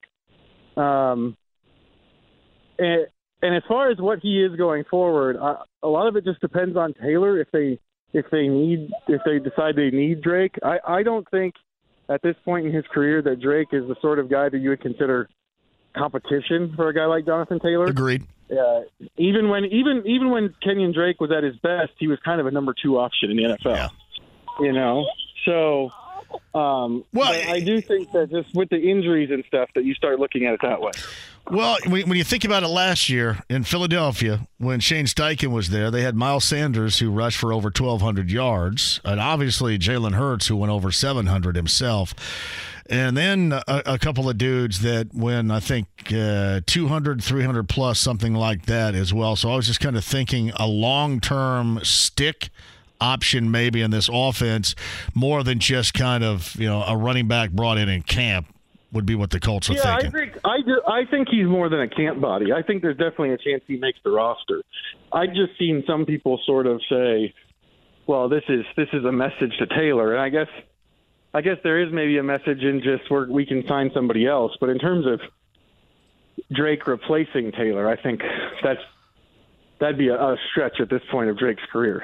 You think at all behind the scenes, privately, there is any content with understanding that the Colts and organizationally speaking, they believe they're going to have a, a, bad season, something they would not talk about outwardly, certainly. But is there some understanding there that they would expect to have a bad season coming up this year? I, I mean, I think you can see it with some of the moves they've not made. You know, they're they're going into a season with a very very young cornerback group, very unproven. You know, they they didn't really address that. They didn't add a whole lot of veteran depth or competition to the offensive line. There's they there's moves that they could have made if you feel like you're going to con- like really contend for a division title instead of just hope to surprise. And I don't know that they did any of those. And so I think I think there is some of that behind the scenes. If if they thought they were going for it, then you probably keep Stephon Gilmore and you sign another corner and you do that kind of stuff. And they didn't do any of that. Yeah, well, they did last year too, and and you would have to think that Chris Ballard was certainly wondering about his future, right? Going into last year, and then they, they made those moves, including bringing in Stephon Gilmore, which would be, you know, major expect to win something type of moves. And then this year they kind of cut themselves from that. How much of this is the comfort now that, that Ballard has, even if it's comfort that he shouldn't have, but he does now from Jim Irsay moving forward with his decision making in mind? Well, I think I think the fact that they kept him and then decided to go, you know, very obviously from the start, we're going with a young quarterback. We're going with a rookie quarterback that we're going to have to develop. The, the key, the key for me was at the owners' meetings. Jim Irsay said, "We know once we start going down this road that there aren't any exit ramps for a while." And um, well, there maybe are some scenarios where an exit ramp shows up faster than you'd expect generally that's true. It's they're going to have to give Richardson time to see what they have in him. And if you're going to bring in Shane Steichen and hire him, you don't get a different general manager to pair with him. So I think that that, that you know what they're doing is they're like we're going to see where we are with Richardson, and that's a future play. You know, Chris Ballard said we we drafted him for what we think he could be, and so that's a future play, and that means that there's there's there should be at least security for the guys who are pulling the strings behind him. Otherwise, you make it harder on your quarterback. Yeah, Joel, the past couple of practices for Richardson, you've described this as well, have been much better. In comparison, how much better have they been compared to the previous efforts in practice of the rookie quarterback? Oh, I mean, quite a bit better. It's a very significant difference. You know, he had a he had a five of thirteen day. Um, he had a an eight of thirteen day. I think were the two preceding these last two, and then he's fifteen of nineteen the last two days. And you know, some of that is some of that. It should be said that there's the defense was missing five starters at points, including three members of the secondary. Um, you know, Julian Blackmon wasn't out there. Rodney Thomas wasn't out there. Uh, Kenny Moore wasn't out there the other day when he when he had his big day. Forrest Buckner wasn't out there, so it, it wasn't like it was the full on first team defense, but it still is much better than he'd been playing before, and he made some big plays in situations that are sort of designed to test players. They put them in what Shane Steichen calls a call it period. These matter a lot to him, where they don't have it scripted and the player can't study it beforehand. They're calling it like they would in a game. Um, and then he made that he got his red zone period and it was I think from the 25 with 46 seconds left, and they had to get a touchdown and two point conversion, and they had one timeout. And he scored on the second play. He found Kylen Granson on the second play, and then ran in a two point conversion on the next play himself. You know, and those when when guys start to show up in those situational things. Now, granted, it's not a game, but when they do well in those situational things, that that does get the coach's attention. Like I said, Shane Steichen likes those call it periods. He puts a lot of emphasis on those. I love that. That's that's wonderful there in the background. I love that too, Yeah. man. We've all been down that path, brother. It's all good, man. Yeah. It is Yeah, all. I just want to make sure. Are you okay? Told old is a little fussy. Are, are you okay to, to hang? I want to make sure because it's dad first yeah, here. I'm good. I'm good. I think I got him.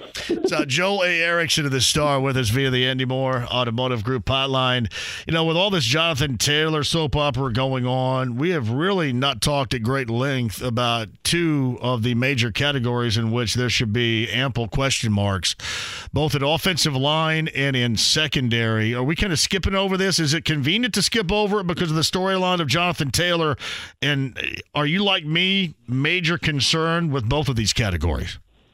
Yeah, I, I am. I, I am with you on that. I mean, I, I think that the Taylor thing sort of turned into supernova to the point that, especially in, even in the first week of camp, um, people were, were were asking about Taylor more than they were asking about Richardson. I went in thinking, you know, Richardson was going to be the end all be all of every training camp practice. That's kind of turned a little bit to where it's now I'd say it's it's half Richardson, half Taylor. But the offensive line is a big question, especially to me. I think the biggest question is is not you know what are you going to get from the starters, although I think that there are definitely questions there. If you get if you get development from Bernhard Raimann at left tackle, I think that goes a long way to towards helping you. I think that development's probably expected, given that he's a third round pick uh, with with little experience before that. But my biggest question with the offensive line is what are they going to do when someone gets hurt? Um, and somebody's going to get hurt. There was a year a couple of years ago where every starter started every game, and that's that's the rarity, not the not the norm. So uh, the depth is interesting. Danny Pinter is back, but he's he's really been successful mostly at center in his career. Um, outside of him, not a ton of proven options in the inside. At tackle, they just signed Dan Skipper from Detroit, who was still available despite starting five games for the Lions last year. And then they got the fourth round pick Blake Freeland. None of those are are plug and play options, at least as it seems right now. So with me, the offensive line is is it's I want to see what happens with those starters, but the depth is a big issue. And then at corner, you know, the the the applicants for the outside corner position are essentially two guys in their second year who are undrafted free agents, three and then three rookies, and expecting to get top level play out of that group is probably is probably you know foolhardy. And, and Chris Ballard isn't even expecting it himself. I think what he said was, you know, we're going to take our lumps at times back there, or something to that effect during a, his press conference. And I think that's fair. Like, so from a from a defensive perspective, last year, I think we all remember Stephon Gilmore won was a big reason they won some games, and there were other games that the corners had a big had a big emphasis on it. I don't know if that's going to happen this year, and I wonder what that means for the pass rush because they're going to need time to get home, and I don't know, you know, if if these guys struggle or nobody steps to the front, that's going to be diff- difficult. Then a defense is going to be kind of a sitting duck. Uh, Joe Erickson, the star, covers the Colts via the Andy Mohr Automotive Group hotline. I guess uh, this is question A and B. A, uh, could the Colts bring in 19 more tight ends? And B, of that 19 plus group right now, might we see Kylen Granson emerge as a major target for what we hope to be the growth of Anthony Richardson from week number one on? So tight end is really interesting um, because it feels like there are more guys who could fill those spots than there are spots. Um, Drew, Ogletree is probably having the best camp so far, and he obviously was hurt last year, wasn't on the roster. Jelani Woods has not has been hurt and is not playing in camp, but I think everyone understands he's the guy with the most upside as a true number one tight end. He's the guy who can stretch the field, give them the explosives that Shane Steichen wants. And then you've got Granson, very reliable receiver. You got the new pick, Will Mallory, and you've got Mo Alie-Cox, um, who's been around for a long time and been mostly successful as a on the line blocker. Um, that's five guys. They're not going to. Ca- I don't think they're going to carry five tight ends. Pharaoh Brown's here and got a shout out from Shane Steichen too. That some of these guys are going to end up getting cut, and I wonder if they end up going young with it. Uh, like I said, I kind of run, ran those guys down. I know Drew. You the think you like think Mo will Mo be in trouble in this? Mo Well, Cox? It depends on the blocking of. I think mostly of, mostly probably of Ogletree, um, because if you look at what Steichen did last year, he had Goedert, and then he had a, a, a receiving tight end that kind of fits the Granson mold. Then he had a blocker, and the blocker would be Alie-Cox's thing. But if you've got Ogletree in that role and you feel good about him, that makes me wonder. You know, is is Mo Alie-Cox maybe in that scenario? Which you know, I don't think we would have seen that coming a couple years ago, but I think it's possible now. All right, Joel. Speaking of which, any of these veterans, or maybe a, a couple of veterans that you think may have some issues in terms of making the opening week roster? Well, I think you know, Alie-Cox is probably the first one. Um, in terms of guys that have been around a lot, there's there's some thin spots on this roster. I think elsewhere that maybe precludes you from it. But in terms of some guys who maybe we heard their names this off season, like I know, you know, I think Isaiah McKenzie is probably in a good spot, especially with his punt return and kick return. But they've added some other wide receivers, and obviously there's Josh Downs. Um, you know, people were interested in Amari Rodgers because he was a third round pick when they signed him last week, but that's a third round pick that has not done much in the NFL. And you know, they've got kind of a lot of guys like that.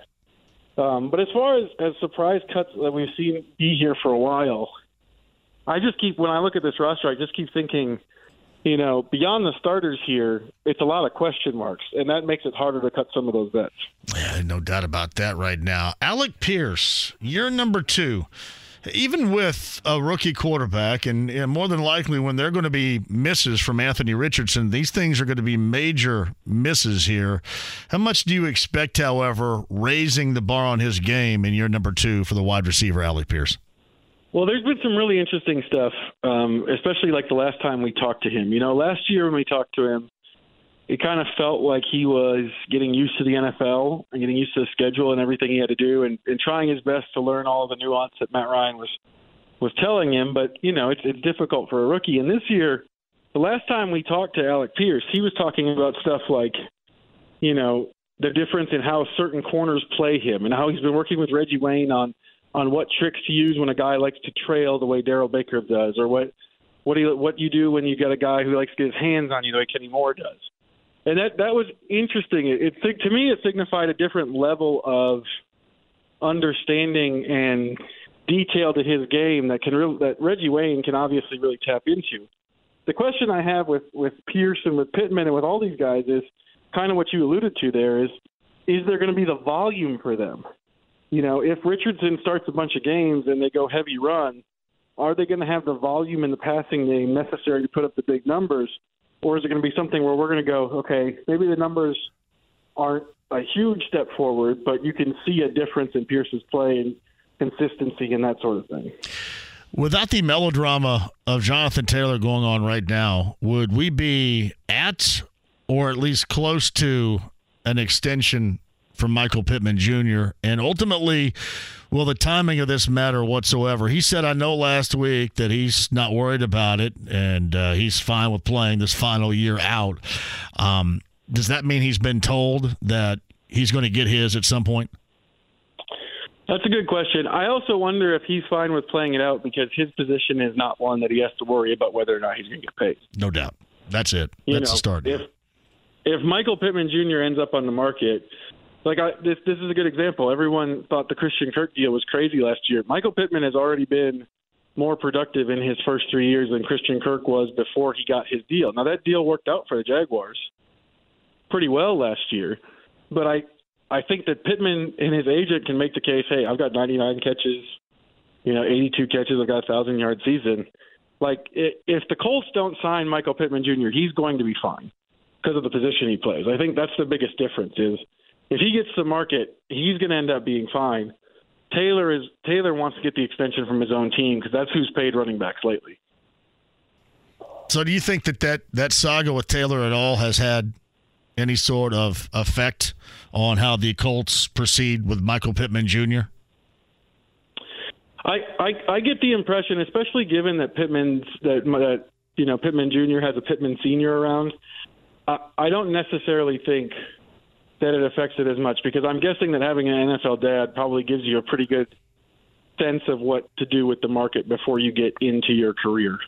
You know, I don't know that anything really takes him by surprise, given given that his dad was in the NFL for a decade. Yeah. Yeah. Final thing here too. What's your impression on Shaquille Leonard and what he has gone through, where he is right now, compared to Joel? Uh, you and I both had had asked each other questions about you know what to expect, and we got to see it to believe it. So far, in what you have seen, again, only in practice time and training camp, what's been your impression? Well, so you actually set me up really nice here because the story I wrote today, I'm not sure if it's on Indy Star yet or not, is is the coaches, the defensive coaches, um, talking about Leonard, and I thought they, I thought their quotes were pretty honest. Um, Gus Bradley was saying, you know, we've been we've been seeing incremental improvement, but what we never saw last year was a big leap, where all of a sudden he takes a big jump in movement. And he said that he felt like he saw that yesterday. And then Cato June was talking about, and obviously Cato June, you know, as a, as a former player knows this. He was saying like, when you come off of an injury, the hard part is even after you're medically cleared, you have to get that confidence. And he said that if he starts, if Leonard starts making the plays that he's used to making, where he gets his hands on the football a lot, you'll start to see that, and then maybe he can start, you know, really making these jumps even more. And then I think the other thing was was Richard Smith, the the the, the linebackers coach. He said, you know, you know, will he be the guy he was three years ago? I don't know that, and he said he said he doesn't know if Leonard knows that. He said, but if if he can get to the point where they feel comfortable playing him physically, he said he's confident that Leonard's instincts and understanding of football, kind of the way he did two years ago when he was still playing, are enough to make a lot of big plays. Because Leonard was pretty open and honest about the fact that, you know, in in his last full season, he was hurting, and he was still very productive in that season. Hey, in closing here, who gets the start at quarterback in Buffalo Saturday? Ah, that's a great question. I, I, if it was me, it'd have to be Richardson. Like, if because everything they've said is that this guy needs to play, and I just, I just think that you, if that's true, then you play him in the preseason and you maybe play him a lot. But that's just me. Shane Steichen has given very little hint of what he wants to do. He's he's fended off that question three or four times now in the last week. How much of that playbook do you think? Again, one final thing. It, it, the playbook compared to Shane Steichen in Philadelphia, because I'm assuming these playbooks will be similar. Uh, it's just going to be the thickness, I think, of these playbooks. How far into the playbook do you think Anthony Richardson is right now? Well, they said that they're over half the install. They're doing call it period, so he's he's somewhere in that 60 to 67 percent range, and then they're going to end up tailoring it. I don't think. I mean, you never see stuff really in the preseason anyway, but I think it's going to be even more even more like that with this Colts team because they feel like they have an advantage and that no one has seen like what they're going to put out there. So I think it's going to be very, very base level in the preseason and then we'll get a better sense of it once we get to the regular season. In Buffalo, coming up on Saturday, of course, the pregame show is going to be right here. Joel will be up there, I'm sure, documenting things for you as well. And his latest on IndyStar.com is regarding Shaquille Leonard. Joel Erickson of the Star via the Andy Mohr Automotive Group hotline. Joel, I appreciate that. Have a safe travel to Buffalo, and I'll, I'll, track you down coming up. I'll be up there for the night practices, the early evening, I should say, practices. That is next week, I believe, Wednesday and Thursday. We'll see you up there then. Yeah, sounds good. Look forward to it. You got it. Joel A. Erickson of the Star on the Andy Mohr Automotive Group hotline. Yeah, a lot there to cover. Get back to you guys on the other side. Tim's going to lead anybody else at 239 1070 if you so desire. Uh, we'll be uh, chatting with you. Also, Luke Bryan tickets to give away before the top of the hour. All week long with Luke Bryan tickets on the road Thursday and Friday. I will explain that, how you can catch up with the show one time at the State Fair on Thursday with a legendary hip hop voice. That's coming up on Thursday. We'll tell you about that and more. And the Luke Bryan tickets for you coming up 93.5 107.5 The Fan. Life is full of things to manage your work, your family, your plans, and your treatment. Consider Kesimpta, ofatumumab 20 milligram injection. You can take it yourself from the comfort of home. If you're ready for something different, ask your healthcare provider about Kesimpta and check out the details at kesimpta.com. Brought to you by Novartis Pharmaceuticals Corporation. Welcome back to Dealing Together. First caller? I bought three sweaters to get the fourth free. Oh, you got fleeced. Next caller. I traded my old Samsung at AT&T for a new Samsung Galaxy S24 Plus and chose my plan. That's not a bad deal. It is not. Our best smartphone deals. Your choice of plan. Learn how to get the new Samsung Galaxy S24 Plus with Galaxy AI on us with eligible trade-in. AT&T. Connecting changes everything. Offers vary by device. Subject to change. S24 plus 256 gigabyte offer available for a limited time. Terms and restrictions apply. See att.com slash Samsung for details. The Ride with JMV. Hey, my buddy, Swanson, full steam ahead, over there. I want to go over there. Uh, move over, Swanson, I'm driving. 93.5 and 107.5. The Fan. You guys enjoyed Zac Brown Band last night, too, at Ruoff. Five of which won tickets right here. You enjoyed that. So I've got anybody ever have a a deep itch or irritation in your heel? It's like itching, right? And it's driving you nuts, and you got to take your shoe off, and you got to slam your heel on the floor. Anybody foot doctor wise out there? Anybody Doctor Scholl's? Can you tell me what that is? Because it's driving me nuts right now. Literally slamming my heel to the floor. Maybe once a year you get that. I don't know. Dr. Scholl's out there can tell me what that might be. By the way, that is not Luke Bryan. That was Zac Brown Band. Luke Bryan tickets will give away for the upcoming show before the end of this show. So listen to win for that. Uh, this is from Mo here. JMV, I had a supervisor named Jeff who actually took a vacation to follow Bruce when Springsteen was taping his Magic LP back in 07. He got a picture of him and Bruce together, and the look on Jeff's face is that he'd found his long lost love. Jeff was very proud of that portrait. Great memories from Mo. We were talking with Jake Query. He's going to see Bruce Springsteen at Wrigley Field on Saturday. I've seen Springsteen once, maybe six, seven years ago at the Yum Center in Louisville. Good time though. Thought he was good. I mean, I'm no no greatly deeply rooted love, but I could check that off my list and be okay. Pretty cool. Hey, JMV, I'm a Cubs fan, and I agree they are insufferable. From the stupid Go Cubs Go song to the fans who have no clue what's going on during the game, it's brutal. That's from Harrison, who's a Cubs fan right there. All right, 239 1070. Let's get Tim on board here. Tim, welcome to the show. How are you?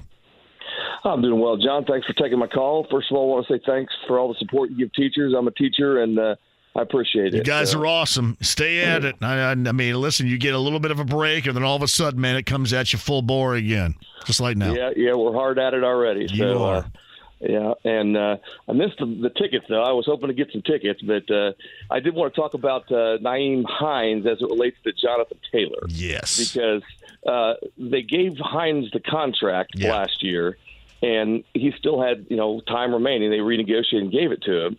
They ended up trading him in midseason anyway. And I'm wondering if because they did that with Hines, if that's part of the reason they're a little gun shy to, to pull the trigger with uh, Jonathan Taylor this year. Yeah, I, I think it's a combination of this too, Tim. I think it is just the major view. Even if I sit here and say that I think he's necessary, and the, the Colts would be, you know, an exception to what most believe is the running back rule of disposability right now. Um, I think they still view him um, in that way. I think that they're apprehensive because of the injury of a year ago and not wanting to extend him. And I kind of wonder how Shane Steichen views him, if he views him long term in this. So I think those are three areas in which they consider right now why they wouldn't want to extend him at this moment and why they want to see him play out that final year of his deal. Fair enough. Fair enough. I, like I said, I think Hines was more valuable to the team anyway because of all he could do with the slotting out wide and and catching passes out of the backfield, and Taylor doesn't do that as well. Right, so right. I think Hines was more valuable anyway. So Well, and I I will, and I've said this all along. You you also have to understand that the Eagles had a 1,200 yard plus rusher a year ago, and I'm sorry, the Colts don't have that on their team right now. So you need somebody that's going to be also competent and productive running the football, and they just don't have that. So that's why I also consider Jonathan Taylor here with the Colts different than what others might feel at running back they have. If that makes sense. Indeed. Well, thanks for taking the call, like I said, and I'll try and call back and get the tickets. You man. got it, Tim. Thank you very much. Jim McCann in Southern California says, Why do I have a deep itch in my heel? You ready? The most common causes of itchy feet. Now this is this is different.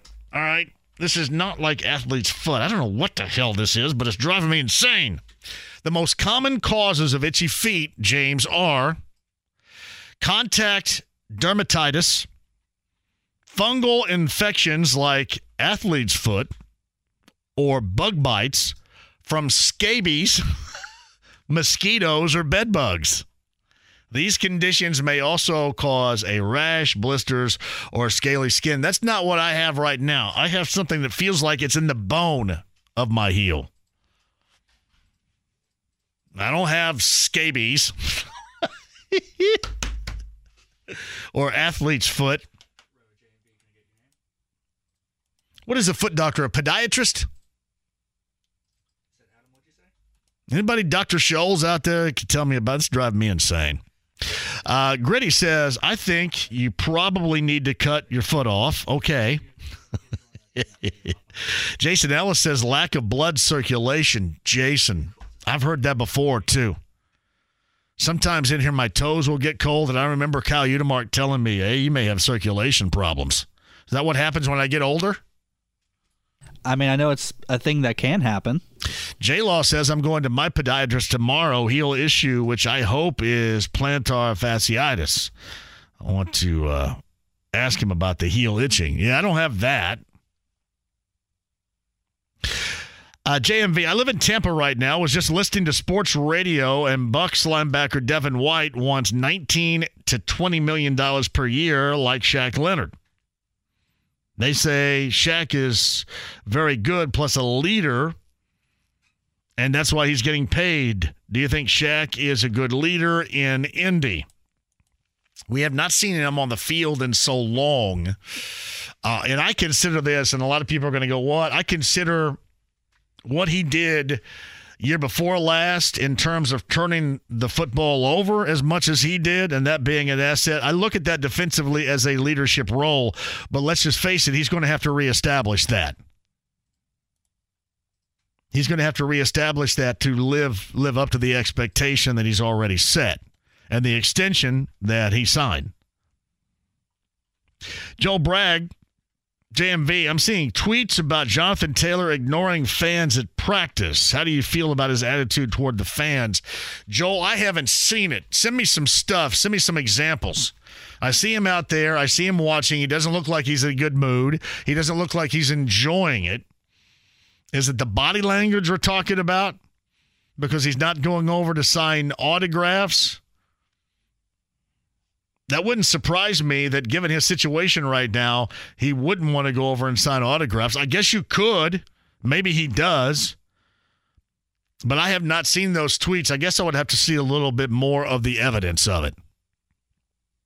Daryl's at 239 1070. Hello, Daryl. Hey, how you doing, brother? I don't know. I don't have bug bites or scabies. I know that. hey, well, you, you know, the way you were partying on Friday afternoon, you never know.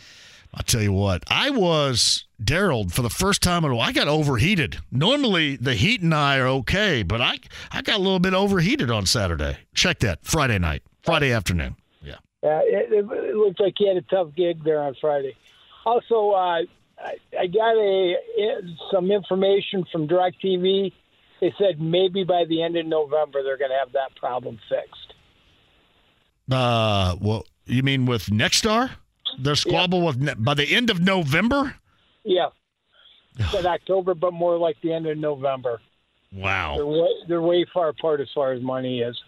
Also, I did hear. Did you hear anything about uh, Richardson having some uh, uh, eye problems, vision problems? No, I did not.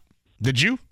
Yeah, I heard something on Saturday that they're getting a pair of uh, glasses made for him because he's having some problems with his eyesight. He kind of like Charlie Sheen in Major League. Yeah, something like that. Daryl, it's good to see you, man. Thanks for dropping by on Friday. All right, All right brother. We'll Great to see you right there. Thank you, brother. Uh, JMV, the Colts extended Hines before the 21 season, not 22, so they kept him a year before trading him. They gave him a top 10 contract to a kick returner, essentially. And what Greg brings up here, and maybe some of the thought process going into this as well. I just, I just think, and actually know some, but think for the most part that they don't trust it, and it's all of the reasons in which I explained to Tim a moment ago. All kind of coming into one right here. And that makes you wonder what, let's just say, for example, he goes out there and he plays this year. What do you think he has to do to get even in the ballpark of what's going to make him happy? He's going to have to carry a major load, right? I mean, what what would the Colts offer? What type of season would it take? If the Colts are leaving him in this situation right now, what type of season would it take? For the Colts to give him the type of extension that he would want, that he would like, that he would expect. Close out with you guys coming up on the other side. Dan Wetzel, Jake Query, Joel Erickson, the podcast 1075thefan.com. Mike Tannenbaum of ESPN joins us coming up tomorrow. 93.5 1075 The Fan. The Ride with JMV. Fat, drunk, and stupid is no way to go through life, son. 93.5 and 107.5. The Fan.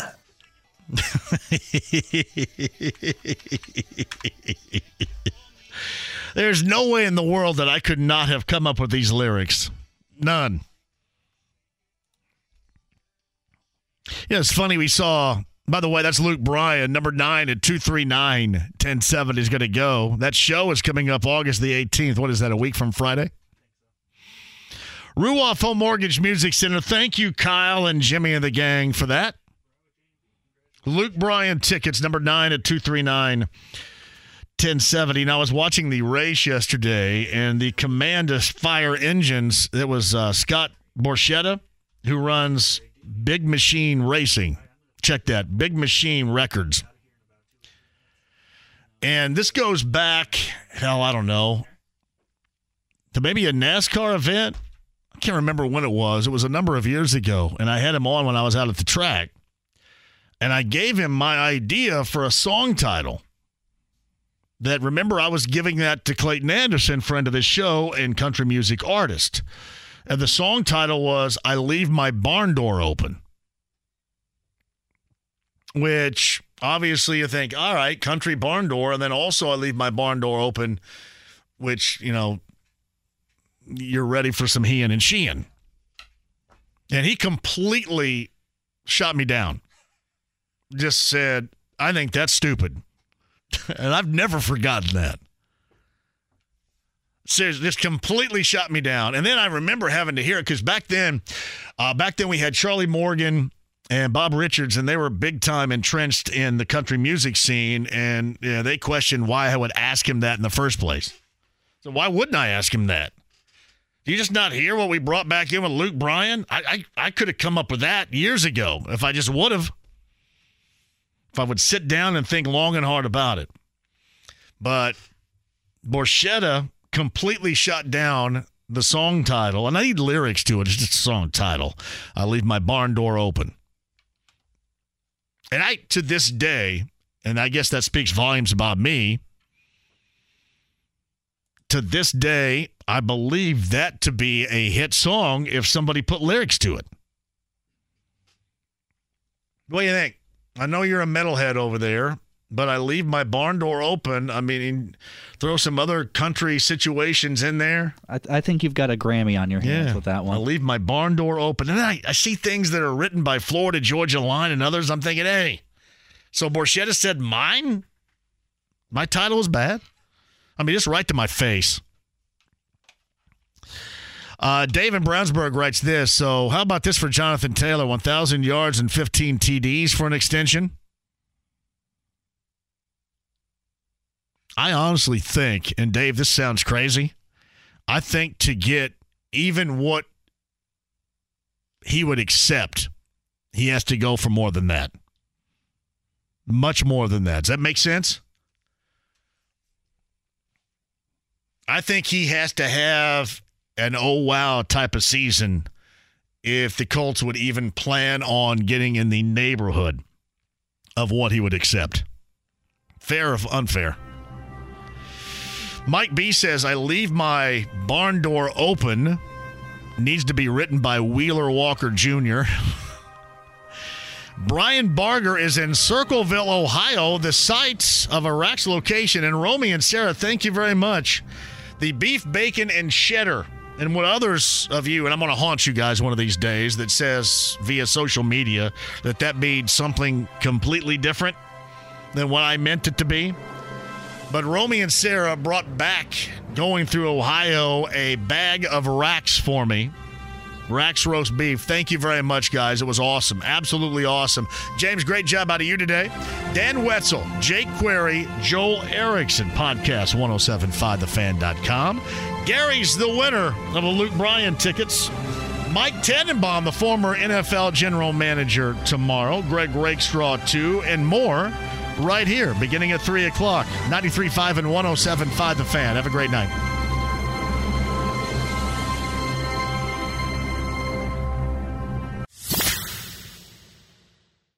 Hey fans, want new flooring and want it now. March is the time to buy at Floors to your home, right, Brian Kahn? It really is, JMV. We have the state's largest selection of new flooring in stock. And we've just received additional truckloads of new hardwood, laminate, and waterproof flooring. So we're marking everything down. Brian, I'm looking at some of your incredible deals. We always sell up to 50% off those big box stores. But for a limited time, you can get new flooring starting at just 80 cents a square foot. 80 cents a square foot? That's incredible. That's three rooms of hardwood, laminate, or waterproof starting under $350 at Floors to Your Home. And you can get it right now. We have over 1,200 styles in stock. Floors to Your Home is the place for the lowest prices anywhere in Indiana. I'm doing my whole house. Three very convenient locations Avon, Noblesville, and Brookville Road. Who has the lowest prices on flooring? Floors Your Home. That's who.